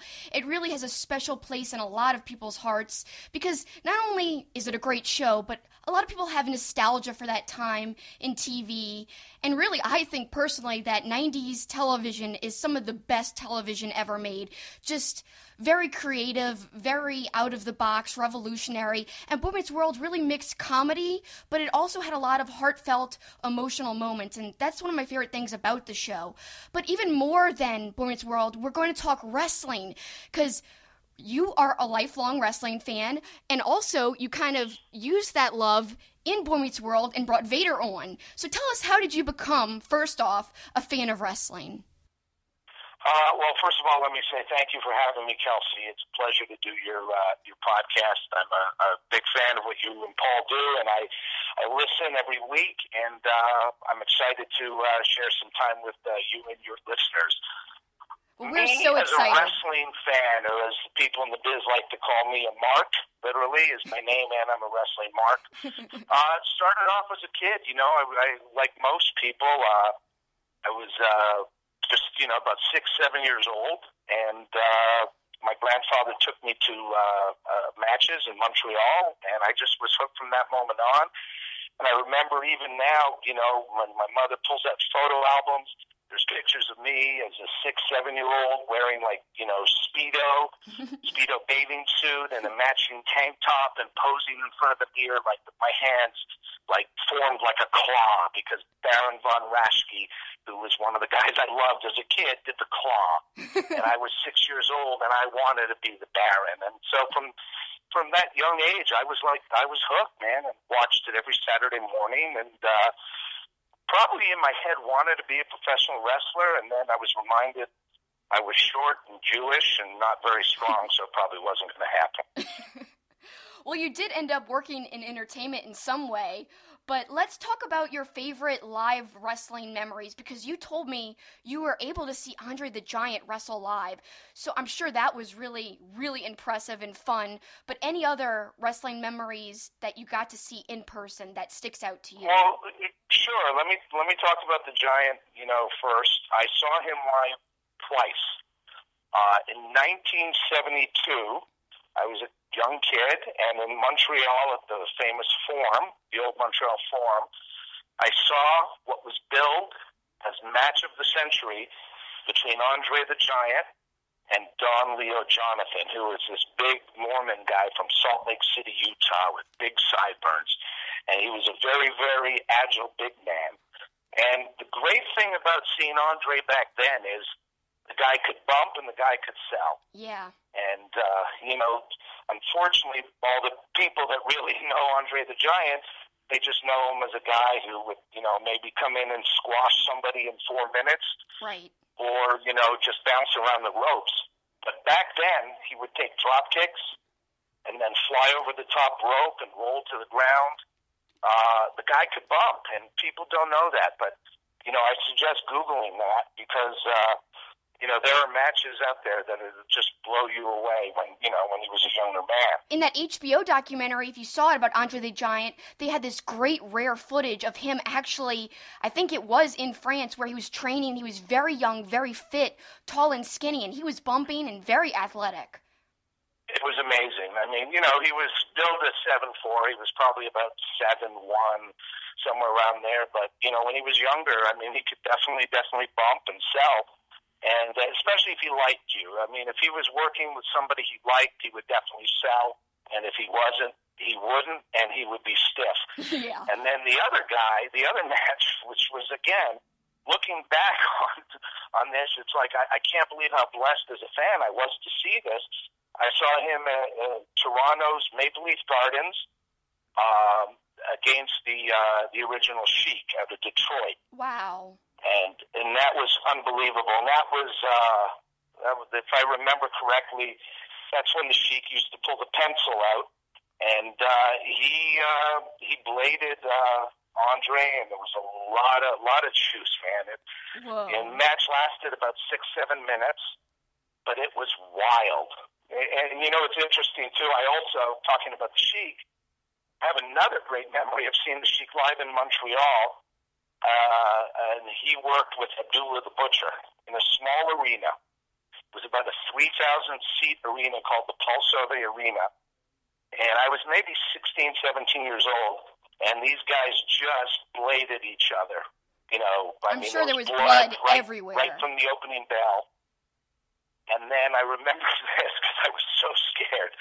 And this is when I, you know, I was still young enough where I was starting to think that, yeah, you know, this stuff is is obviously a work, but there were elements that went on that made you go, man, these guys are shooting. And the butcher at the end of the match, it was like a double disqualification, and there was blood everywhere. And me and a buddy were sitting around ringside, and he just went berserk and started chasing a bunch of us through the aisles back behind the curtain. We just ran, and he was like, he just, I mean, kayfabe the whole time and did not leave us alone. He chased us all around the arena, about 10, 15 fans. So, what kind of gave you the first hint that it was scripted? Because, you know, I became a fan later in life, but you were a fan as a kid, and you went to all these extreme matches. Like you said, you were scared, there was blood all over the place. I can only imagine how how wild that must have been when you were a kid seeing this firsthand. But what was the first indications that you thought, well, maybe this is scripted and maybe this isn't completely, you know, legit? yeah, you know, I think it had to do with as I was a little older and you start watching on TV and you know they show a replay and you go, wait a minute, he didn't hit him, right? and the guy would still sell the heck out of something, and you're going but he missed. He missed. So you start seeing a lot of that, and then you just, you know, you get it. But by that time, you're hooked, and you have a choice to make. You walk away and you find something else, or you just continue to ride that roller coaster. Because at the end of the day, uh, and you know, I, I think anybody would agree, all professional wrestling is is storytelling. Exactly. That's it. And so you know, when we go to the movies, you know, we know that's work. We know there was no real Princess Bride. It was created by somebody. Exactly. It was just fabulous, fabulous storytelling and uh, wonderful characters. And they have about two hours to get the audience, you know, hooked and to be happy. And uh, I looked at wrestling like that. It was just, you know, another form of storytelling definitely i believe you know it's an art form and it's just it's another way of expressing whatever form of art you want to show the audience. Any kind of wrestling can be that. Comedy wrestling even high flying wrestling mat wrestling it's all different styles of art. And you know let's talk about your specific style of art because you, you do a different type of art. You're involved in television and um, talk about how you actually got involved with meets world. Well um, you know i first uh, I came out to LA uh, in the early '80s, and I was a stand-up comic and an actor. And um, we can actually, you know, if you want, we can dive into that right now, and which will lead us to the Boy Meets World thing. Sure. Um, yeah. So. Uh, I, for years, for about, as a frustrated, you know, wrestling fan who wanted to be a wrestler as a kid, I kind of stumbled upon a, a way to kind of feel like I was a, feel like I was actually a wrestler. And I was doing stand-up comedy in Canada in the late '70s, uh, early '80s, and I just, you know, I was a regular stand-up comic. I went on as myself, and uh, I would talk a little bit about wrestling in my act, but you know, uh, not too much. And then uh, me and a buddy were doing a uh, hosting a Saturday night show in Montreal, a place called the John Bull Pub, and there was a big, you know, snowstorm. So four or five of the comics that were scheduled to work couldn't make it. I was there, my friend was there, and one other comic, but we had to fill a couple of hours. And so I said to my buddy, you know what? I'm going to try and make it home, delay the show. I have an idea. And I drove home. It was about 15 minutes away. It was snowing. I just I was mm-hmm. determined to do this, and I knew I was going to basically come on stage as this character called the Crusher Comic. All I had was a name, the Crusher Comic, and I had a ski mask at the time mm-hmm. at home and a bathrobe, and that was it. So I got the bathrobe and the ski mask. I went back to the club. I went on first as myself. I did about a half hour. And then after my buddy went on, another guy went on. Then I went backstage, put on the ski mask and, and the bathrobe, and I said to my friend, just introduce me as an ex wrestler turned comedian, the Crusher comic. And I had not written any act at all. And there was about 25 people in the audience. My buddy goes out. Ladies and gentlemen, we have a special guest for you. He's an ex professional wrestler turned comedian. Please welcome the Crusher comic. And I came out And I just listen. Anybody knows, any wrestling fan knows, to be a good heel, you got to know basically two things. You got to know how to yell "shut up" is one thing, and you got to know how to say "let me tell you something, brother." yeah. So between those two things, I just started working the crowd. I go up to somebody and say, "How you doing? What's your name? Where you from? What do you do for a living?" And as soon as they started talking, I would go, "Shut up! Shut up!" then I picked somebody up from the audience and I gave them an airplane spin. Just grabbed somebody from the audience, put them on my shoulders, spun them, oh my threw them down on the stage, and then gave them an elbow drop. That's amazing. people are going nuts.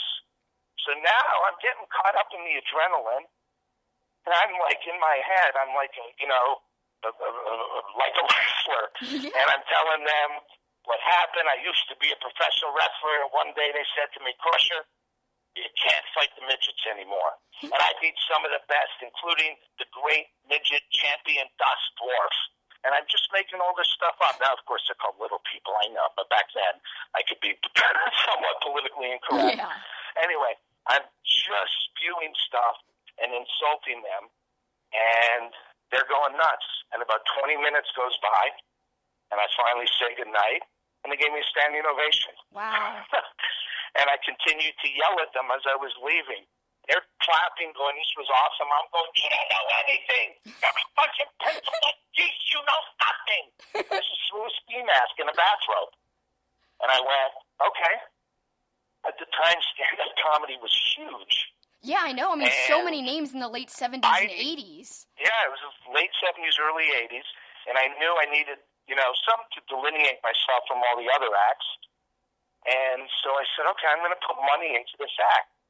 And I invested. Uh, I found a, a seamstress in Montreal who made these beautiful uh, velour robes for me, kind of like Ric Flair robes with sparkles and dollar signs all over them Wow. and I had uh, yeah, and I had custom made masks made that were patterned after the uh, destroyer's masks. Uh, Dick Beyer, who actually recently passed away. I saw your Instagram post saying that your persona was somewhat inspired by him. A lot of it was, yeah, absolutely. And so I just built the act, a lot of audience participation, and before I knew it, I was headlining comedy clubs all over the states between 80 and 87. I'd go on the road, and I was the only comedian that didn't have Johnny Carson or David Letterman exposure, but can still regularly sell out the clubs.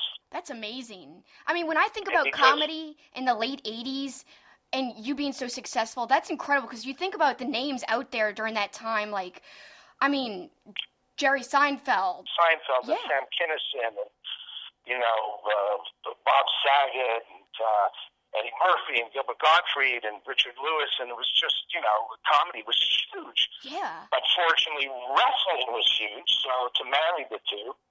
And it was a blast, you know, and I also, so under the robe, because the robe, I still came out, I'd come out to Eye of the Tiger, Oh my God. That's I- awesome. still did the airplane spin every show.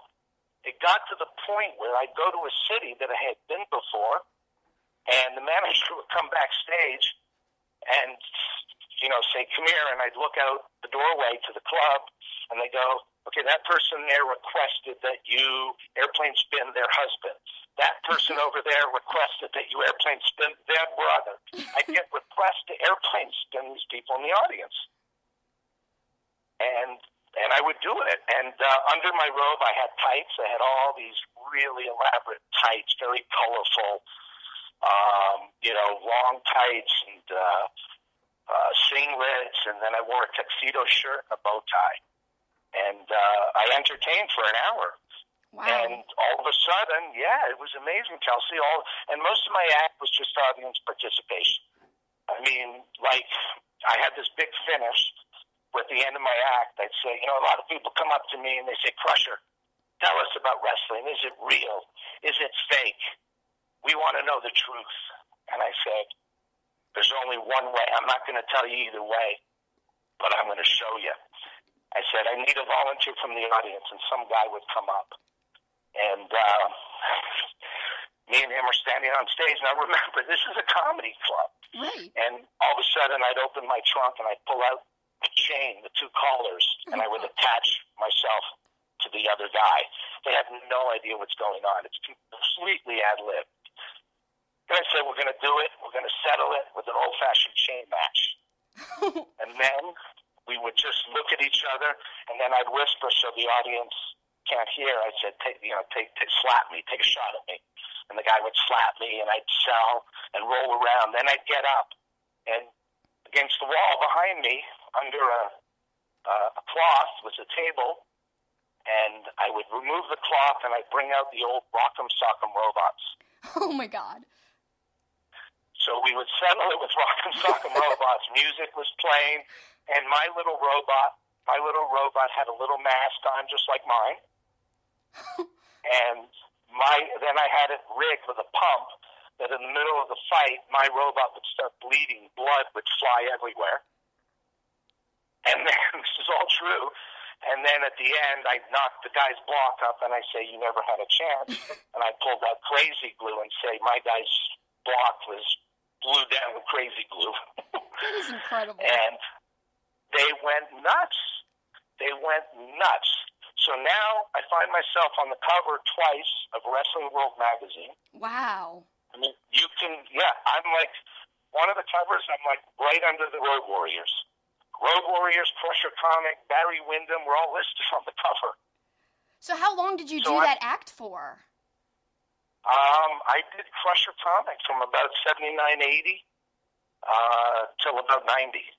Wow, that's that's a long time. And uh, I even did a show. I don't know if you you know uh, remember, but way back, Vince had a show called Tuesday Night Titans. yes, I do remember. Crusher Comic guested on that. Really? Really? I'll have to go. Is that on the network? Because I'd love to go and see it if it is. Yeah, I don't know. You know, I, it may be on uh, YouTube somewhere. But so I'm getting all this heat, you know, uh, in the wrestling world. So I'm selling out all the clubs, and um, you know, just I'd go into a city. Kelsey was a blast. They, the comedy club would, you know, sometimes run win a date with the comedian contest if he was single, whatever. and I'd go in and go, well, we're not going to do that. They go, no, no, we want to do that. I go, well, I, I'm not going to be seen without my mask. Right. So we would do win a date with Crusher Comic, and I'd go out to a fancy restaurant with the girl who won, sitting in this fancy steakhouse in regular clothes and a mask. Kayfabe was not dead for you in your Crusher comic in comedy. yes, that's amazing. And uh, so, you know, it was great. I did a couple of the big Just for Laughs comedy festivals in Montreal, which is my hometown, so that was great. Uh, selling at venues like Club Soda. And then um, here's where we make the transition, and this will finally, after a long-winded explanation of my stand-up persona, Crusher Comic, but this is how I got to Boy Meets World. So I'm in Pittsburgh, and I'm playing a place called the Funny Bone, a great comedy club. Uh, Dennis Miller started there, Mario Joyner. Um, I think it may be still around. And it was this horrible snowstorm. And I'm like, you're going to cancel the show, right? Nobody's going to be able to get there. And the club owner says, no, no, Saturday night, two shows. We're doing it, two shows. I go, well, you're going to pick me up like you normally do? Says about two miles away. And he goes, no, man, we can't drive. It's horrible out. You got to got to get here on your own. So I'm in Pittsburgh. It's snowing. and I'm walking. And That's horrible. I had just washed my gear in the condo where they put me up, so I had my mask. It's ice and snowing, so I put my mask on like it's a ski mask, and I'm walking the two miles to the comedy club. Well, the first people to pull over after they see me, I'm hoping, oh, I'm going to get a ride, and they pull over, and it's cops. because they see a guy, oh, the only guy in the street has a mask. in in the, So in the to- big snow. Oh my gosh. So I have to explain to them, no, I'm the comedian. I'm working at uh, the improv. I'm Crusher Comic. And they just look at me like I'm from Mars and they, they go away. But I'm upset. I'm so upset. And I finally, about an hour later, I get to the club. And uh, there's maybe seven people there because it, although it's a Saturday night and you normally sell out, there was a horrible snowstorm. They Yeah. should have canceled the show. And I get on stage and I do my thing, and I'm not happy. I just walked two miles in a blizzard, wearing a mask, stopped by cops. I go through my act, and I get to the end, and I call somebody up. We attach each other to the chains, and we, you know, squared off, looking at each other's eyes. And I say, "All right." I whisper, "Take a shot. Just slap me." And what this guy does, and I didn't know, he was drunk as drunk as could be, and he yanked on the chain, pulled me towards him, and punched me in the nose. No way. Oh my gosh. That's Right. horrible. Yeah. So I was like, I mean, again, let me remind you, as I said earlier, not real big, not real strong, just a, just I'm your average little Jewish man, and I just went down, and I didn't want to get up again, but I had to finish the show, and security, you know, the bouncers from the club came, grabbed him, took him out, and as he's being carried out, he goes, "That comic thinks he's so badass, Mr. Ex Wrestler, he thinks he's all that. I kicked it, look at him, he's down. I punched him in the face, he's down." And I'm lying there, and uh, I get back to the dressing room, and I go, I'm done. I want a wife. I want kids. This is what I want in life. And somehow touring the States, dressed as a wrestler, is, you know, being in Pittsburgh and Des Moines and Salt Lake City and uh, Columbia, Missouri, and all these towns where I'd have to go every month. And it was great at the time. When I was a young single guy, they'd pay your airfare, put you up at a hotel or a condo, and pay good cash money, and we'd sell out, and I'd get a piece of the door. But I didn't want to keep doing that. Right. I wanted stability. I wanted family. And at the time, I was also acting in LA. So I had done a couple of movies. I was in a movie called Meatballs 3 uh, with Patrick Dempsey. Um, I was on a, a show called Hill Street Blues. I did the soap opera All My Children. I, you know, started booking some acting work. But I knew that the comedy thing, doing Crusher Comics for the rest of my life, was not going to bring me what I wanted, which was stability, a wife, and kids. And so um, I said, I'm going to be a writer. I just said, hey, I had a good imagination. I write half my act on the spot. You know, a lot of my act is improv. And so I started writing some scripts. And um, I uh, ended up my first job. I got hired. A friend of mine I was an executive at a studio here in LA and uh, Sony TriStar. And uh, there was a showrunner at the time named uh, Danny Jacobson who had two new shows that he created. One was called Mad About You with Paul Reiser and Helen Hunt. Oh yeah. And the other show was a show called Good Advice with Shelley Long, who was just coming off of Cheers, and Treat Williams, and Danny Jacobson. I went in, I met him, he said, I read your script that you wrote, it's fantastic. Here's, he handed me two VHS tapes. Go Google that, listeners, if you don't know what a VHS tape is. I have plenty of them. That's what, that's what we had back then. And he says, go watch these, and you could be on, I will staff you on any show you want. Either of the two, you choose. Wow. So I watched the two shows, and needless to say, I chose the wrong one. Mad So About you- You ran about 11 years, Good Advice ran about two years. So yeah, you didn't you didn't pick Mad About You then. I did not That's Mad the one I was You. more thought, familiar with. uh, you know, this whiny guy with this really hot wife, Helen Hunt. Who's going to believe that? No one's going to believe that. and, uh, you know, that comes under the heading uh, bad decisions. But I wouldn't do anything different because had I been on Mad About You, I would not have been available for my next job, which turned out to be Boy Meets World. And so um, they had done one season which I was not on, and uh, uh, Cory was uh, in middle school, and the show, you know, it was cute, and it was uh, was pretty soft. I thought it was a little soft, Yeah. and my agents called me and they said uh, Michael Jacobs, the creator, wants to meet you. So I said, great, and we sat down, and he said, uh, we do want to edge the show up a little bit. We uh, we want to, we're going to jump the kids to junior high. and we want to have edgier stories, and we want to really mine the Cory Topanga relationship. Would you be interested in joining the show? And I was like, oh my gosh, yes. and uh, that show, Kelsey, was the greatest thing that ever happened to me because it was, um, you know, one of the things you said at the beginning of uh, of the interview during the intro. You talked about the impact Boy Meets World had on people. Right. How, how iconic. There's a nostalgia for it, all that. We didn't know that while we were doing the show. Right. Because there was no there was no social media. So we knew we were doing a successful show. We knew by the ratings, you know, we were on Friday nights and you know, between 16 and 20 million people would tune in every Friday to see us. But we didn't get that instant feedback that you nowadays you put a show out, you know before the show's over whether it's good or it sucks. Yeah, because people, people are talking you know. or not talking, exactly. So back then we didn't know. We just knew we were doing a good show and we had a good loyal fan base. It was all the years later when Disney asked Michael to do a sequel to create Girl Meets World that all the Boy Meets World fans came out. It was an opportunity for them to let us know, hey man, yeah, because we were all reachable on social media. Right. So I would get all these, you know, direct messages or texts, or, you know, tweets, whatever. Hey man, that episode where um, Shawn was hiding the girl because she was getting beaten by her father, and Cory thought they were hooking up, didn't know the story.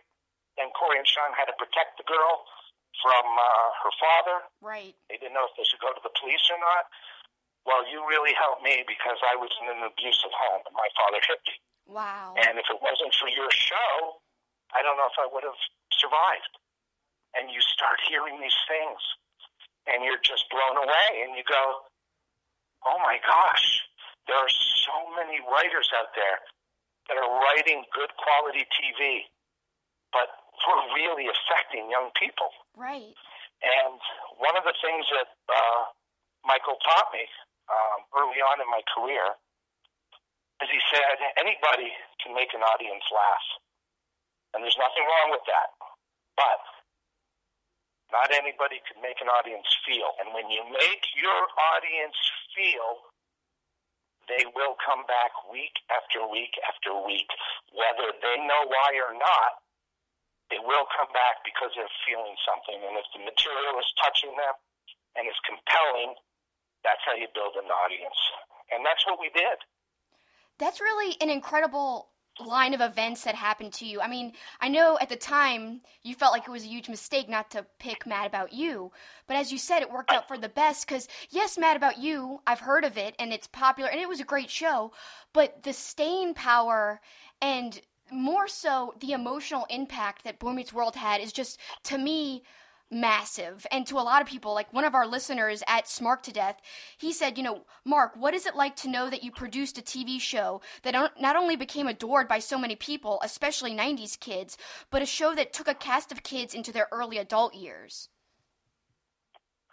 Um, well, you know, I, I again, Michael Jacobs created it, and I was fortunate enough to become a writer, executive producer on it. I ran the show for a couple of years, so I had a lot of responsibility. But the answer to that is it's overwhelming because to this day, all these years later, 20 years later from when we went off the air, when somebody, you know, meets me, hey, what do you do? What have you done? When they hear that I did Boy Meets World, you could see a look just come over their face. And I'm not equating it to we're not rock stars. I don't think we're rock stars at all.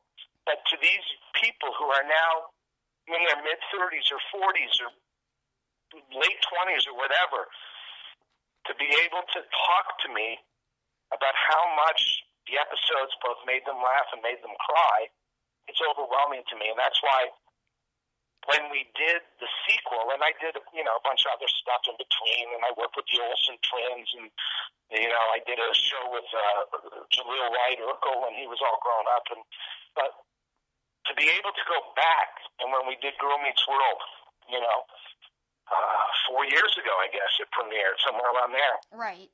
And to sit on stage, the first run through rehearsal, and watch Ben and Danielle reprising the roles of Cory and Topanga. All these years later, I turned to, to Michael and another couple of writers that were also on board, Jeff uh, Menell and Matt Nelson, and I just said, we're blessed, man. We are so blessed. Because, I mean, we were the first kind of reboot show. Now there's more, but at the time, you know, we were one of the first. And to, to be able to fast forward 20 some odd years later, and there's Ben and Danielle, who I knew when they were 11, 12 years old. And I wrote shows for them when they were that age. And now they're the parents of the show. And we're writing again for them. It's overwhelming. And, uh, you know, I, I can't uh, thank fate enough. And I do believe in in a higher power, and I do believe that everything happens for a reason. And when I look back on my career, there's nothing I would change. That includes being the wrestler and getting beat up in Pittsburgh. well, you know, you mentioned a few minutes ago. Not every show can make people feel. And an episode that really jumps out to me is cult fiction.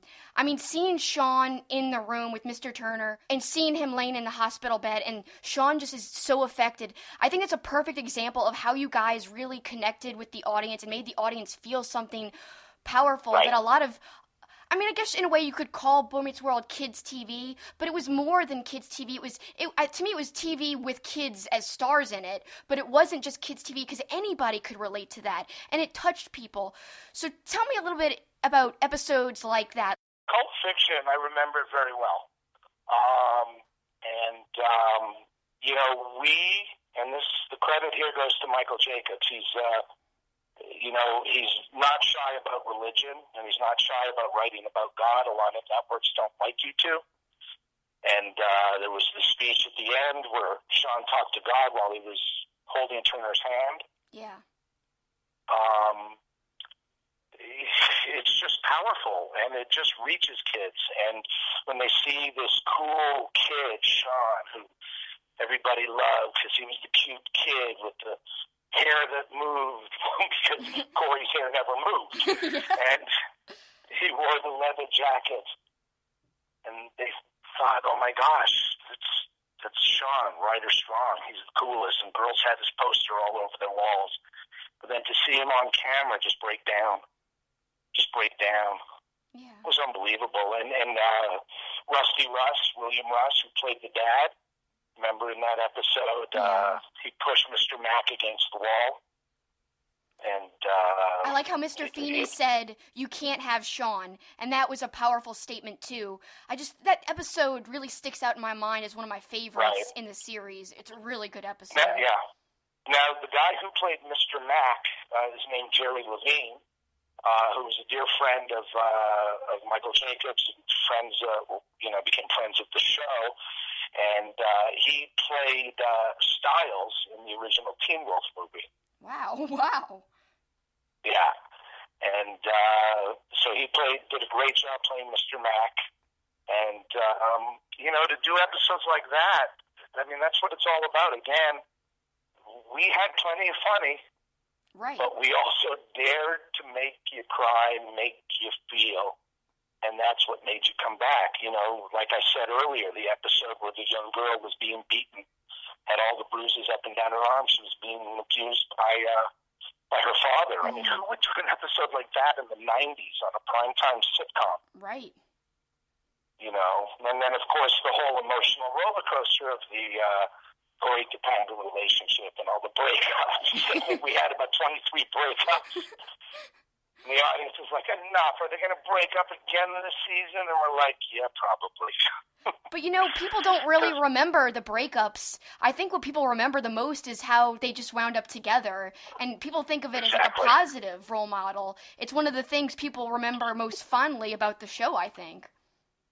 Yeah. I mean, you know, listen, um, we live in a society with an extremely high uh, divorce rate. I myself am, you know, uh, divorced, although I'm still super, super tight with my ex because I value her and she values me.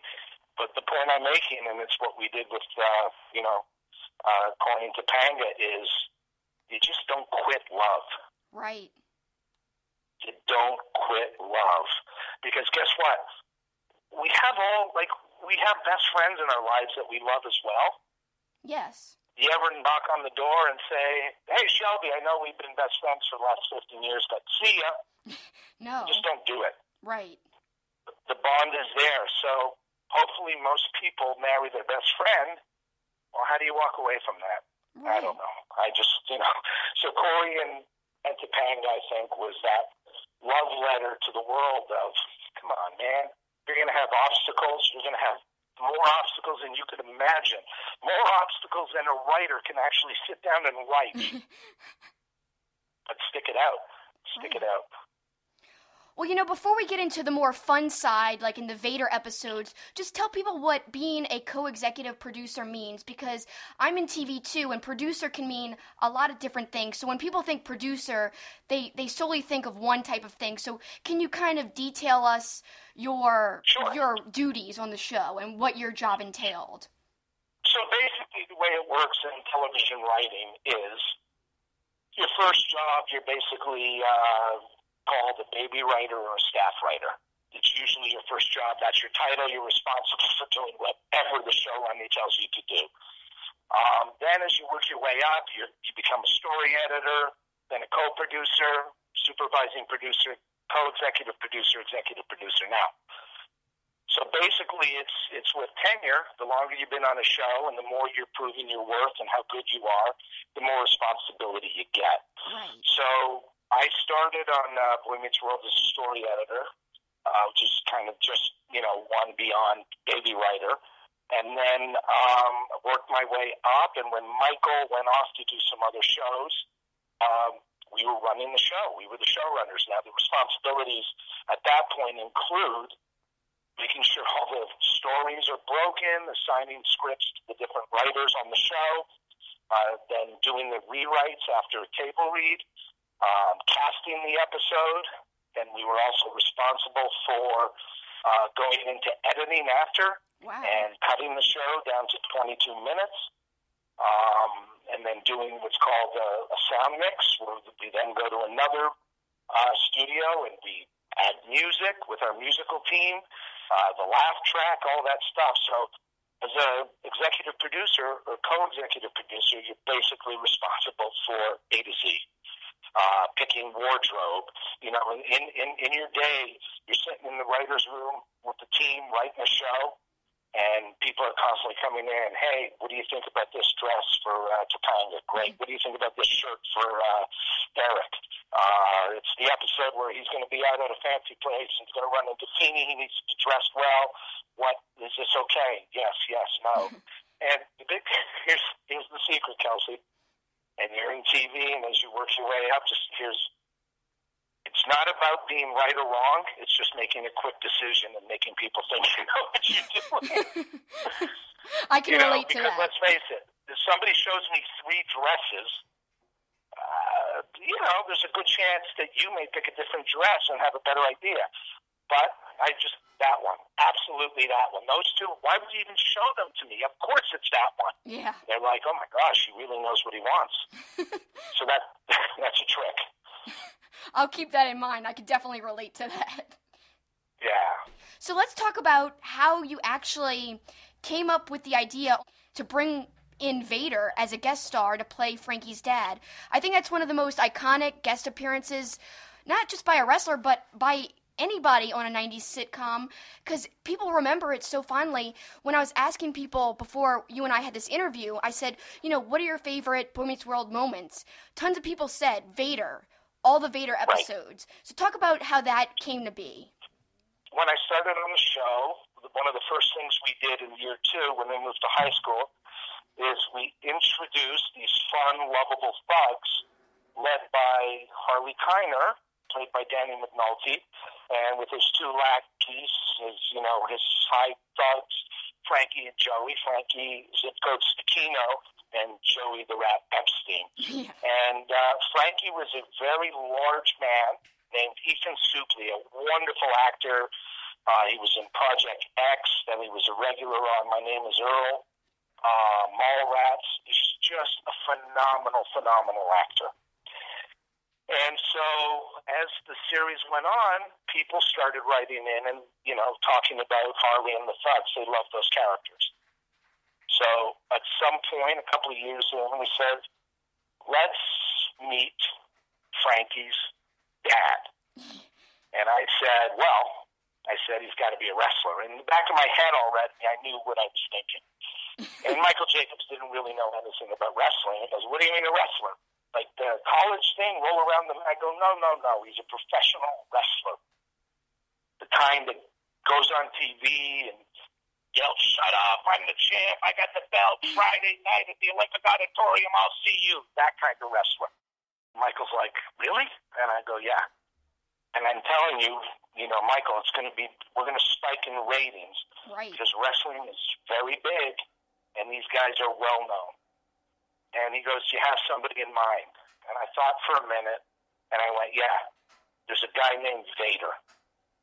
And uh, he's an ex NFL football player, and now he's one of the biggest heels. What's a heel, Blutman? A heel is the villain. Uh, the villain. He goes, Oh, I like that. So, and people know him as this bad guy? I go, Yeah, he's big in Japan. He's big all over the world, and he's a big WWE superstar. Actually, it was still WWF then, I think, yeah. So he said, How do we make this happen? There was an executive at Disney uh, that I was friends with named Mitch Ackerman. And uh, Mitch, I knew, was friends with a lot of the workers. He was uh, really tight with uh, with Piper, and uh, I think also Sean Waltman. He was just he was a big mark and he used to go backstage to all the matches, and he became friends with a lot of the guys. So I called him, and he called down to Connecticut, made a couple of calls, and then he basically set up a call for me and their head of creative, Bruce Pritchard. And so at the time, Bruce was also doing Brother Love. Brother Love was super over. So he said, "What you got?" I said, "Well, we want to bring, uh, you know, Leon on to play this character's father, and there's going to probably be multiple episodes over a few years. And the first episode, if I remember, and to this day, it's it's a circus because it was the first one where he we introduced him. Uh, it was long before. It was a couple of years before we did the the show in uh, in Anaheim. Uh, so if I remember, Cory was fighting Joey the Rat in a wrestling match, right? And they built a ring inside the the high school gym, and he ended up being in the ring, and he was. Uh, we had Robert Goulet singing the national anthem. The late Robert Goulet, he was a famous crooner from like the fifties. Then we had Yasmine Bleeth from uh, Baywatch. She was like the ring card girl. And then we had Vader as Frankie's dad. And I remember he tagged in and he lifted uh, Eric up over his head, and then Feeney jumped over the top rope. I remember it perfectly, and I rewatched it not that long ago. It's it's the episode that really sticks with me, and I don't know why because I didn't like wrestling at the time. I was more of a Boy Meets World fan than I was a wrestling fan when it originally aired. But for some reason, even though I didn't even know who this wrestler was, that episode st- stuck out to me, and the the interaction between Feeney and Vader in the episode is just hilarious. I mean, Vader telling him, you know, next time we're gonna do a Texas death match, loser leaves town. And then Feeney's like, yeah, yeah, yeah. So the the response from both the studio audience and you know the viewing audience, we did spike in numbers, and it was a home run. And uh, you know, I, I went down and you know talked to Leon when he arrived, and you know, again, this is Boy Meets World. It's a sitcom in the 90s. The last thing you would think when you walk onto the set is there's a behemoth of a man off to the sides with rubber bands under his foot, and he's he's doing curls with them. You know, and all the kids are watching him. They're like, "Oh my god!" Like to the kids who are, you know, 11, 12 years old, they just can't believe what they're seeing. And then to get him in the ring and have him act with William Daniels, Mr. Feeney, William Daniels, who was on Broadway, who was in the movie The Graduate, who played Dr. Mark Frank uh, on St. Elsewhere, who was the voice of Kit in Knight Rider. He's one of the most accomplished, well-trained actors in the world, acting with Vader. It's Vader time. It's Vader time. And he's like, okay, Mr. Vader. And people like just loved it. And so we wanted to do more episodes. And, uh, you know, the big one that a lot of people remember. And I am so proud that I pulled this off because I, I was scared. so I'm on the phone with Pritchard and I say, okay, we want Leon again. And the story is basically uh, Frankie is searching for his father's love. He doesn't have his father's love because Frank is a poet. He doesn't know wrestling. Yes. But Cory does.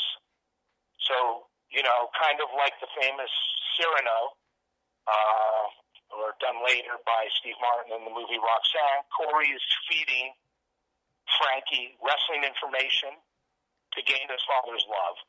And now his father is so happy with his son. They're bonding. There's love there. It's fantastic. And then he says, Well, Frankie, you got to be ringside Saturday night. I got my big match with um, uh, Jake the Snake Roberts, and the winner gets a shot at Shawn Michaels' title. You got to be there, Frankie. You have to be there. And Frankie turns to Cory, and Cory just shrugs. He can't be there because it was the same night as the Tanga Sweet 16.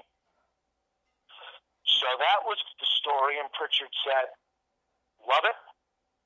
You got him? And he goes, I'm going to throw you one more thing. I go, What? He goes, Brother Love. Yeah, because he, he was in the ring at the beginning when at that live event. He was announcing them coming down to the ring. Exactly, exactly. So we were thrilled about that. And so Michael Jacobs is saying, Blutman, what are you doing? What's going on? Wait a minute. We're going to shoot half the episode during a live house show at the pond in Anaheim? I'm like, yeah. He goes, I'm not going. you handle it. Oh, God. So he, he, didn't, he didn't even come down.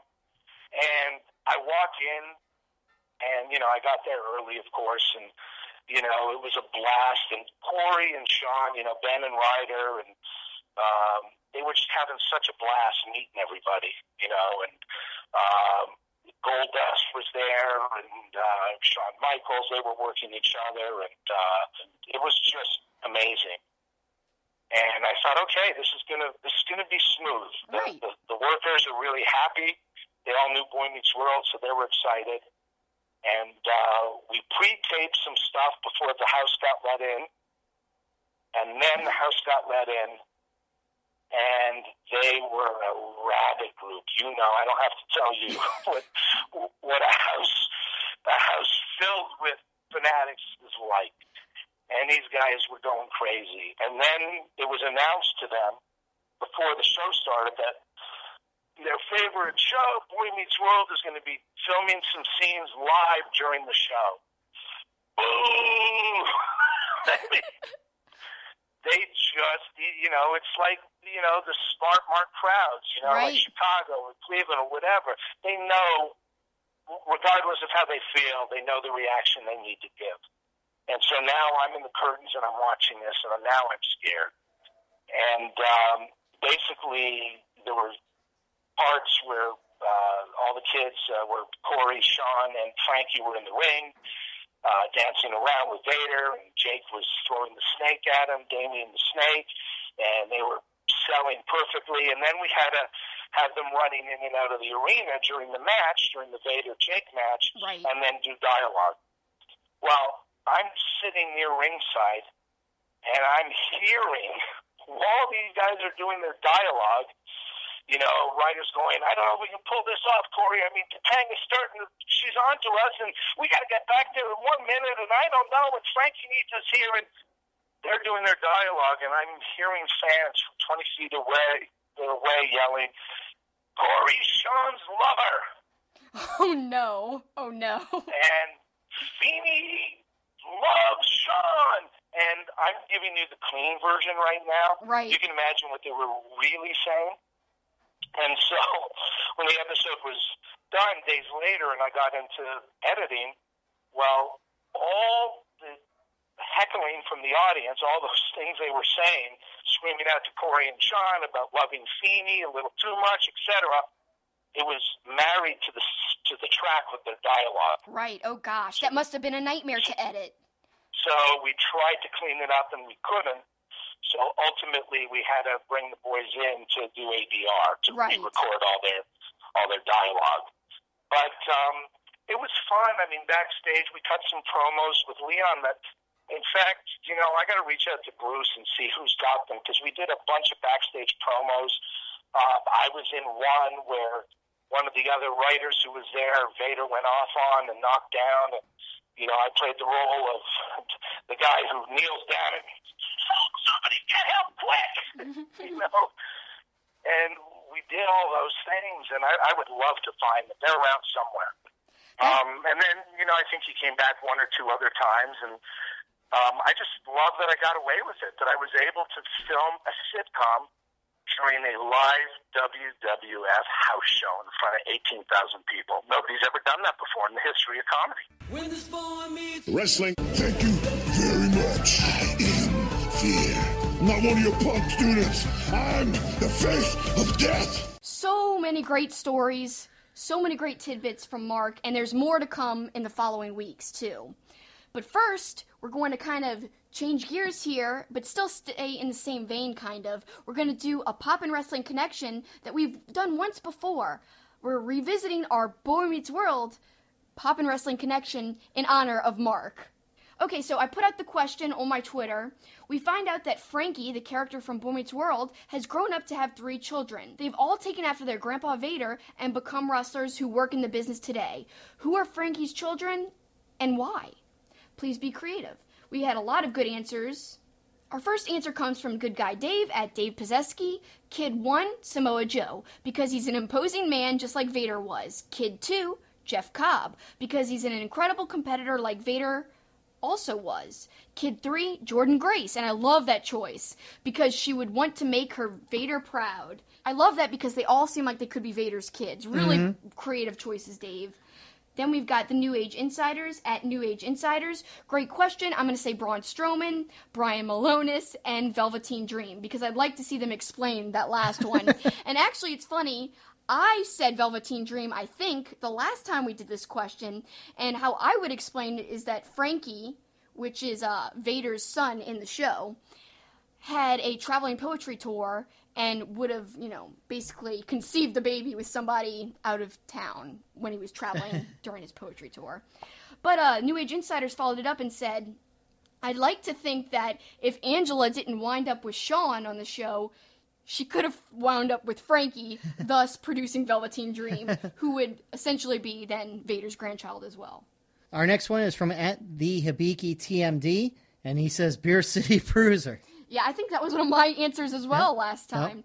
Um, I'll actually play you guys my original answers at the end of this. Next one is from Boar Meets World, and he says Walter is the only one I can think of, and that's an imposing guy, kind of like Vader was. Walter would work. I would say that's a good enough answer.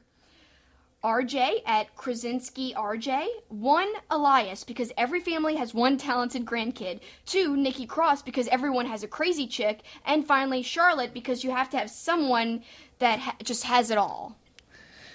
Uh, next one is from at Deej Kirkby, and he says, Here we go. Kid one, Otis Dozovic, because he's a big, strong boy, just like his potential pops.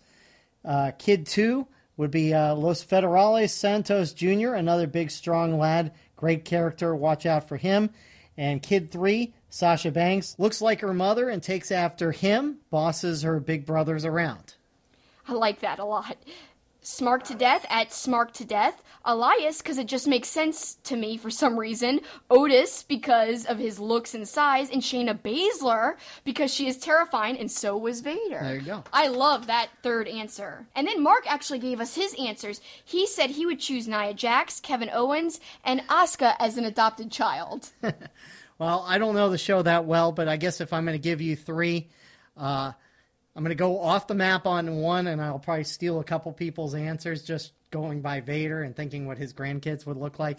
How about my one off the map? How about Delirious from Ring of Honor? Oh my god, Kind of, yes! kind of looks like he could be related in some way, especially with the mask too. I like that. Uh, I I kind of like Dozovic. I think that's a good answer, and uh, I think Milonas is a good answer too. I like all of your answers, and for not knowing the show very well, you really always surprise me how you just pull out these answers. Well, but I, I cheated off some of our, our listeners, so I can I can't say I got full credit there. Delirious was on my own though. well, I think that was the best one of all, uh-huh. actually. So for mine, I'm going to be a little lazy, but I loved my first set of answers so much. You know, some of them have been said, but one of them has not been, and I'll play you what I originally said right now.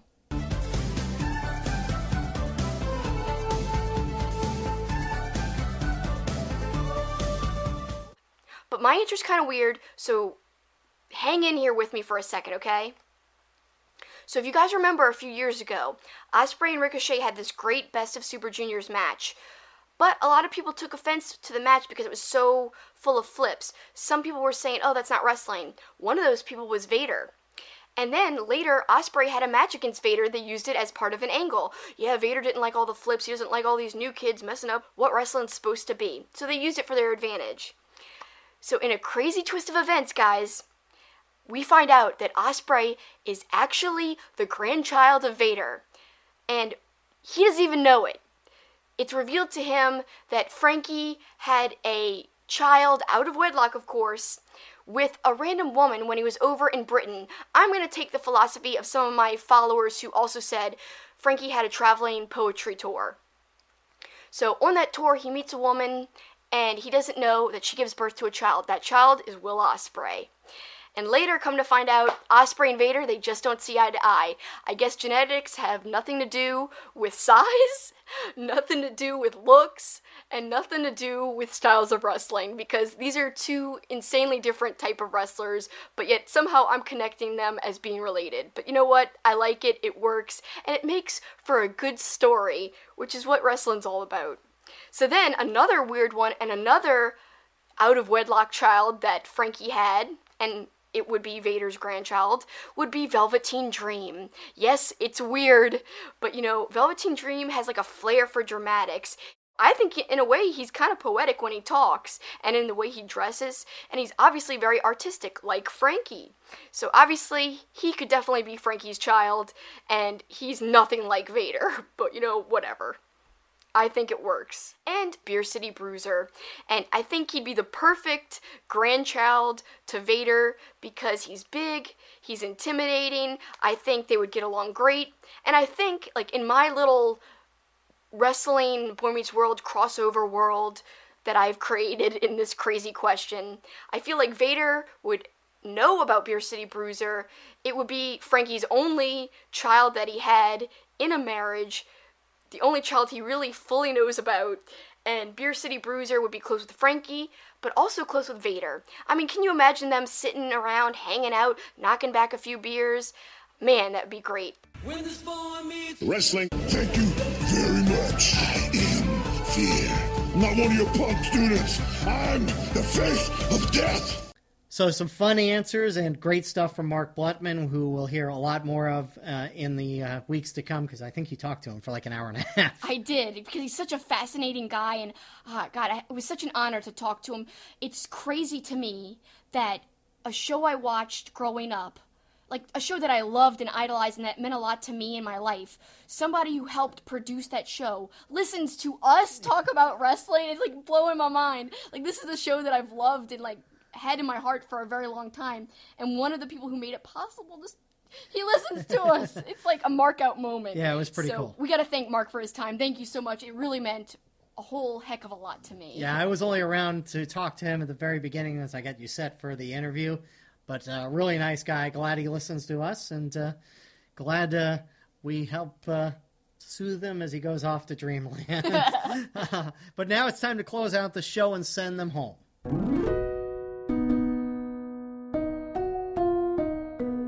Kelsey, what do you got? Well, this week I'm kind of plugging some things in the future to come. You know, we kind of promoted on our show, and I've been promoting on my Twitter, that we're going to do either or and Kelsey Likes, my two new live shows, every week. But instead of doing both of them every week, I think I'm going to do either or and then Kelsey likes. So one week will be either or, the next Kelsey likes, the next either or. So I think it'll be bi weekly for both of them because it's just too hard for me to find a place to do either or on Mondays during the day. So really, the only time I could do either of these shows are Wednesday nights. So it's going to have to be bi-weekly. Yep. So my next either or is really tough. It's going to be choosing between G1 Supercard and NXT Takeover and which one kind of looks more exciting to me and which one I'm more amped up for. That'll be a hard one, but I'll also put it out to the public. Hopefully people will be unbiased and uh, I really only want people to vote if they kind of like both promotions. Not if they dislike one and only like the other. So guys, please try to be fair on the poll. The G1 Supercard certainly the more loaded of the two shows, but obviously NXT Takeover, obviously a condensed and concise show, and always really flows really well, and it's setting up to be a good one once again. Yeah, it's gonna be tough for me to choose which one because I'm really hyped up for both. And that's all taking place next week in New York, and uh, we want to hype uh, what what we're going to do next week. Starts with our podcast next week. We'll look forward to G1 Supercard. We'll look forward to WrestleMania. We'll talk a little bit about Takeover, even though we're not going to that. We're going to talk about the other shows we're going to, which is the uh, Rev Pro and uh, WrestleCon. So we'll talk about that. And we're also going to do what we did a year ago and take a, a look at the stocks of wrestlers whose stock has gone up since last WrestleMania or WrestleMania weekend, whose stock has gone down. And we'll look at the people from our, our discussion last year and see maybe where they've come and gone uh, in the last year. So that'll be fun. Also, a reminder make sure you pay attention to our social media in New York because we'll be doing our spare change after all of our shows, to giving you, uh, or all the shows that we're going to, giving you our review and everything that we thought was great about the show. So, a huge busy week next week. Yeah, it's going to be insane, but I can't wait. No, it's going to be awesome. Yeah, it will be awesome. And something else that's awesome is you guys' support that you give to us every week. Mm-hmm. Thanks so much for listening to us. Thanks for watching us. If you're checking us out on YouTube, we both truly appreciate it. it means the world to us because we know your time is valuable and we value your time. So thanks so much for giving it to us. Thanks for watching or listening. Take care. That's all for us this time. That's the finish.